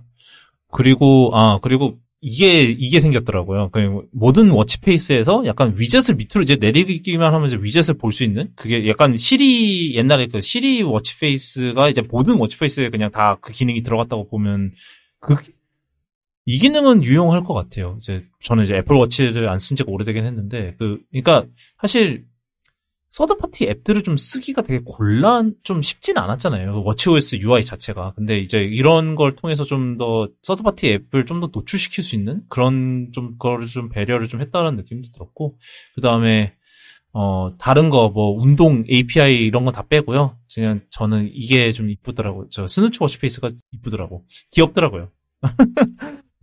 그게 중요하죠. 자, 아 힘들다. 어, 네, 그, 이렇게 했는데, 저희가 벌써 지금 팟캐스트 기준 지금 저희 녹음 시간이 지금 3시간 넘었거든요? 이제 큰 거 해야 됩니다. 원모딩인가요? 어, 아, One more 뭐, thing.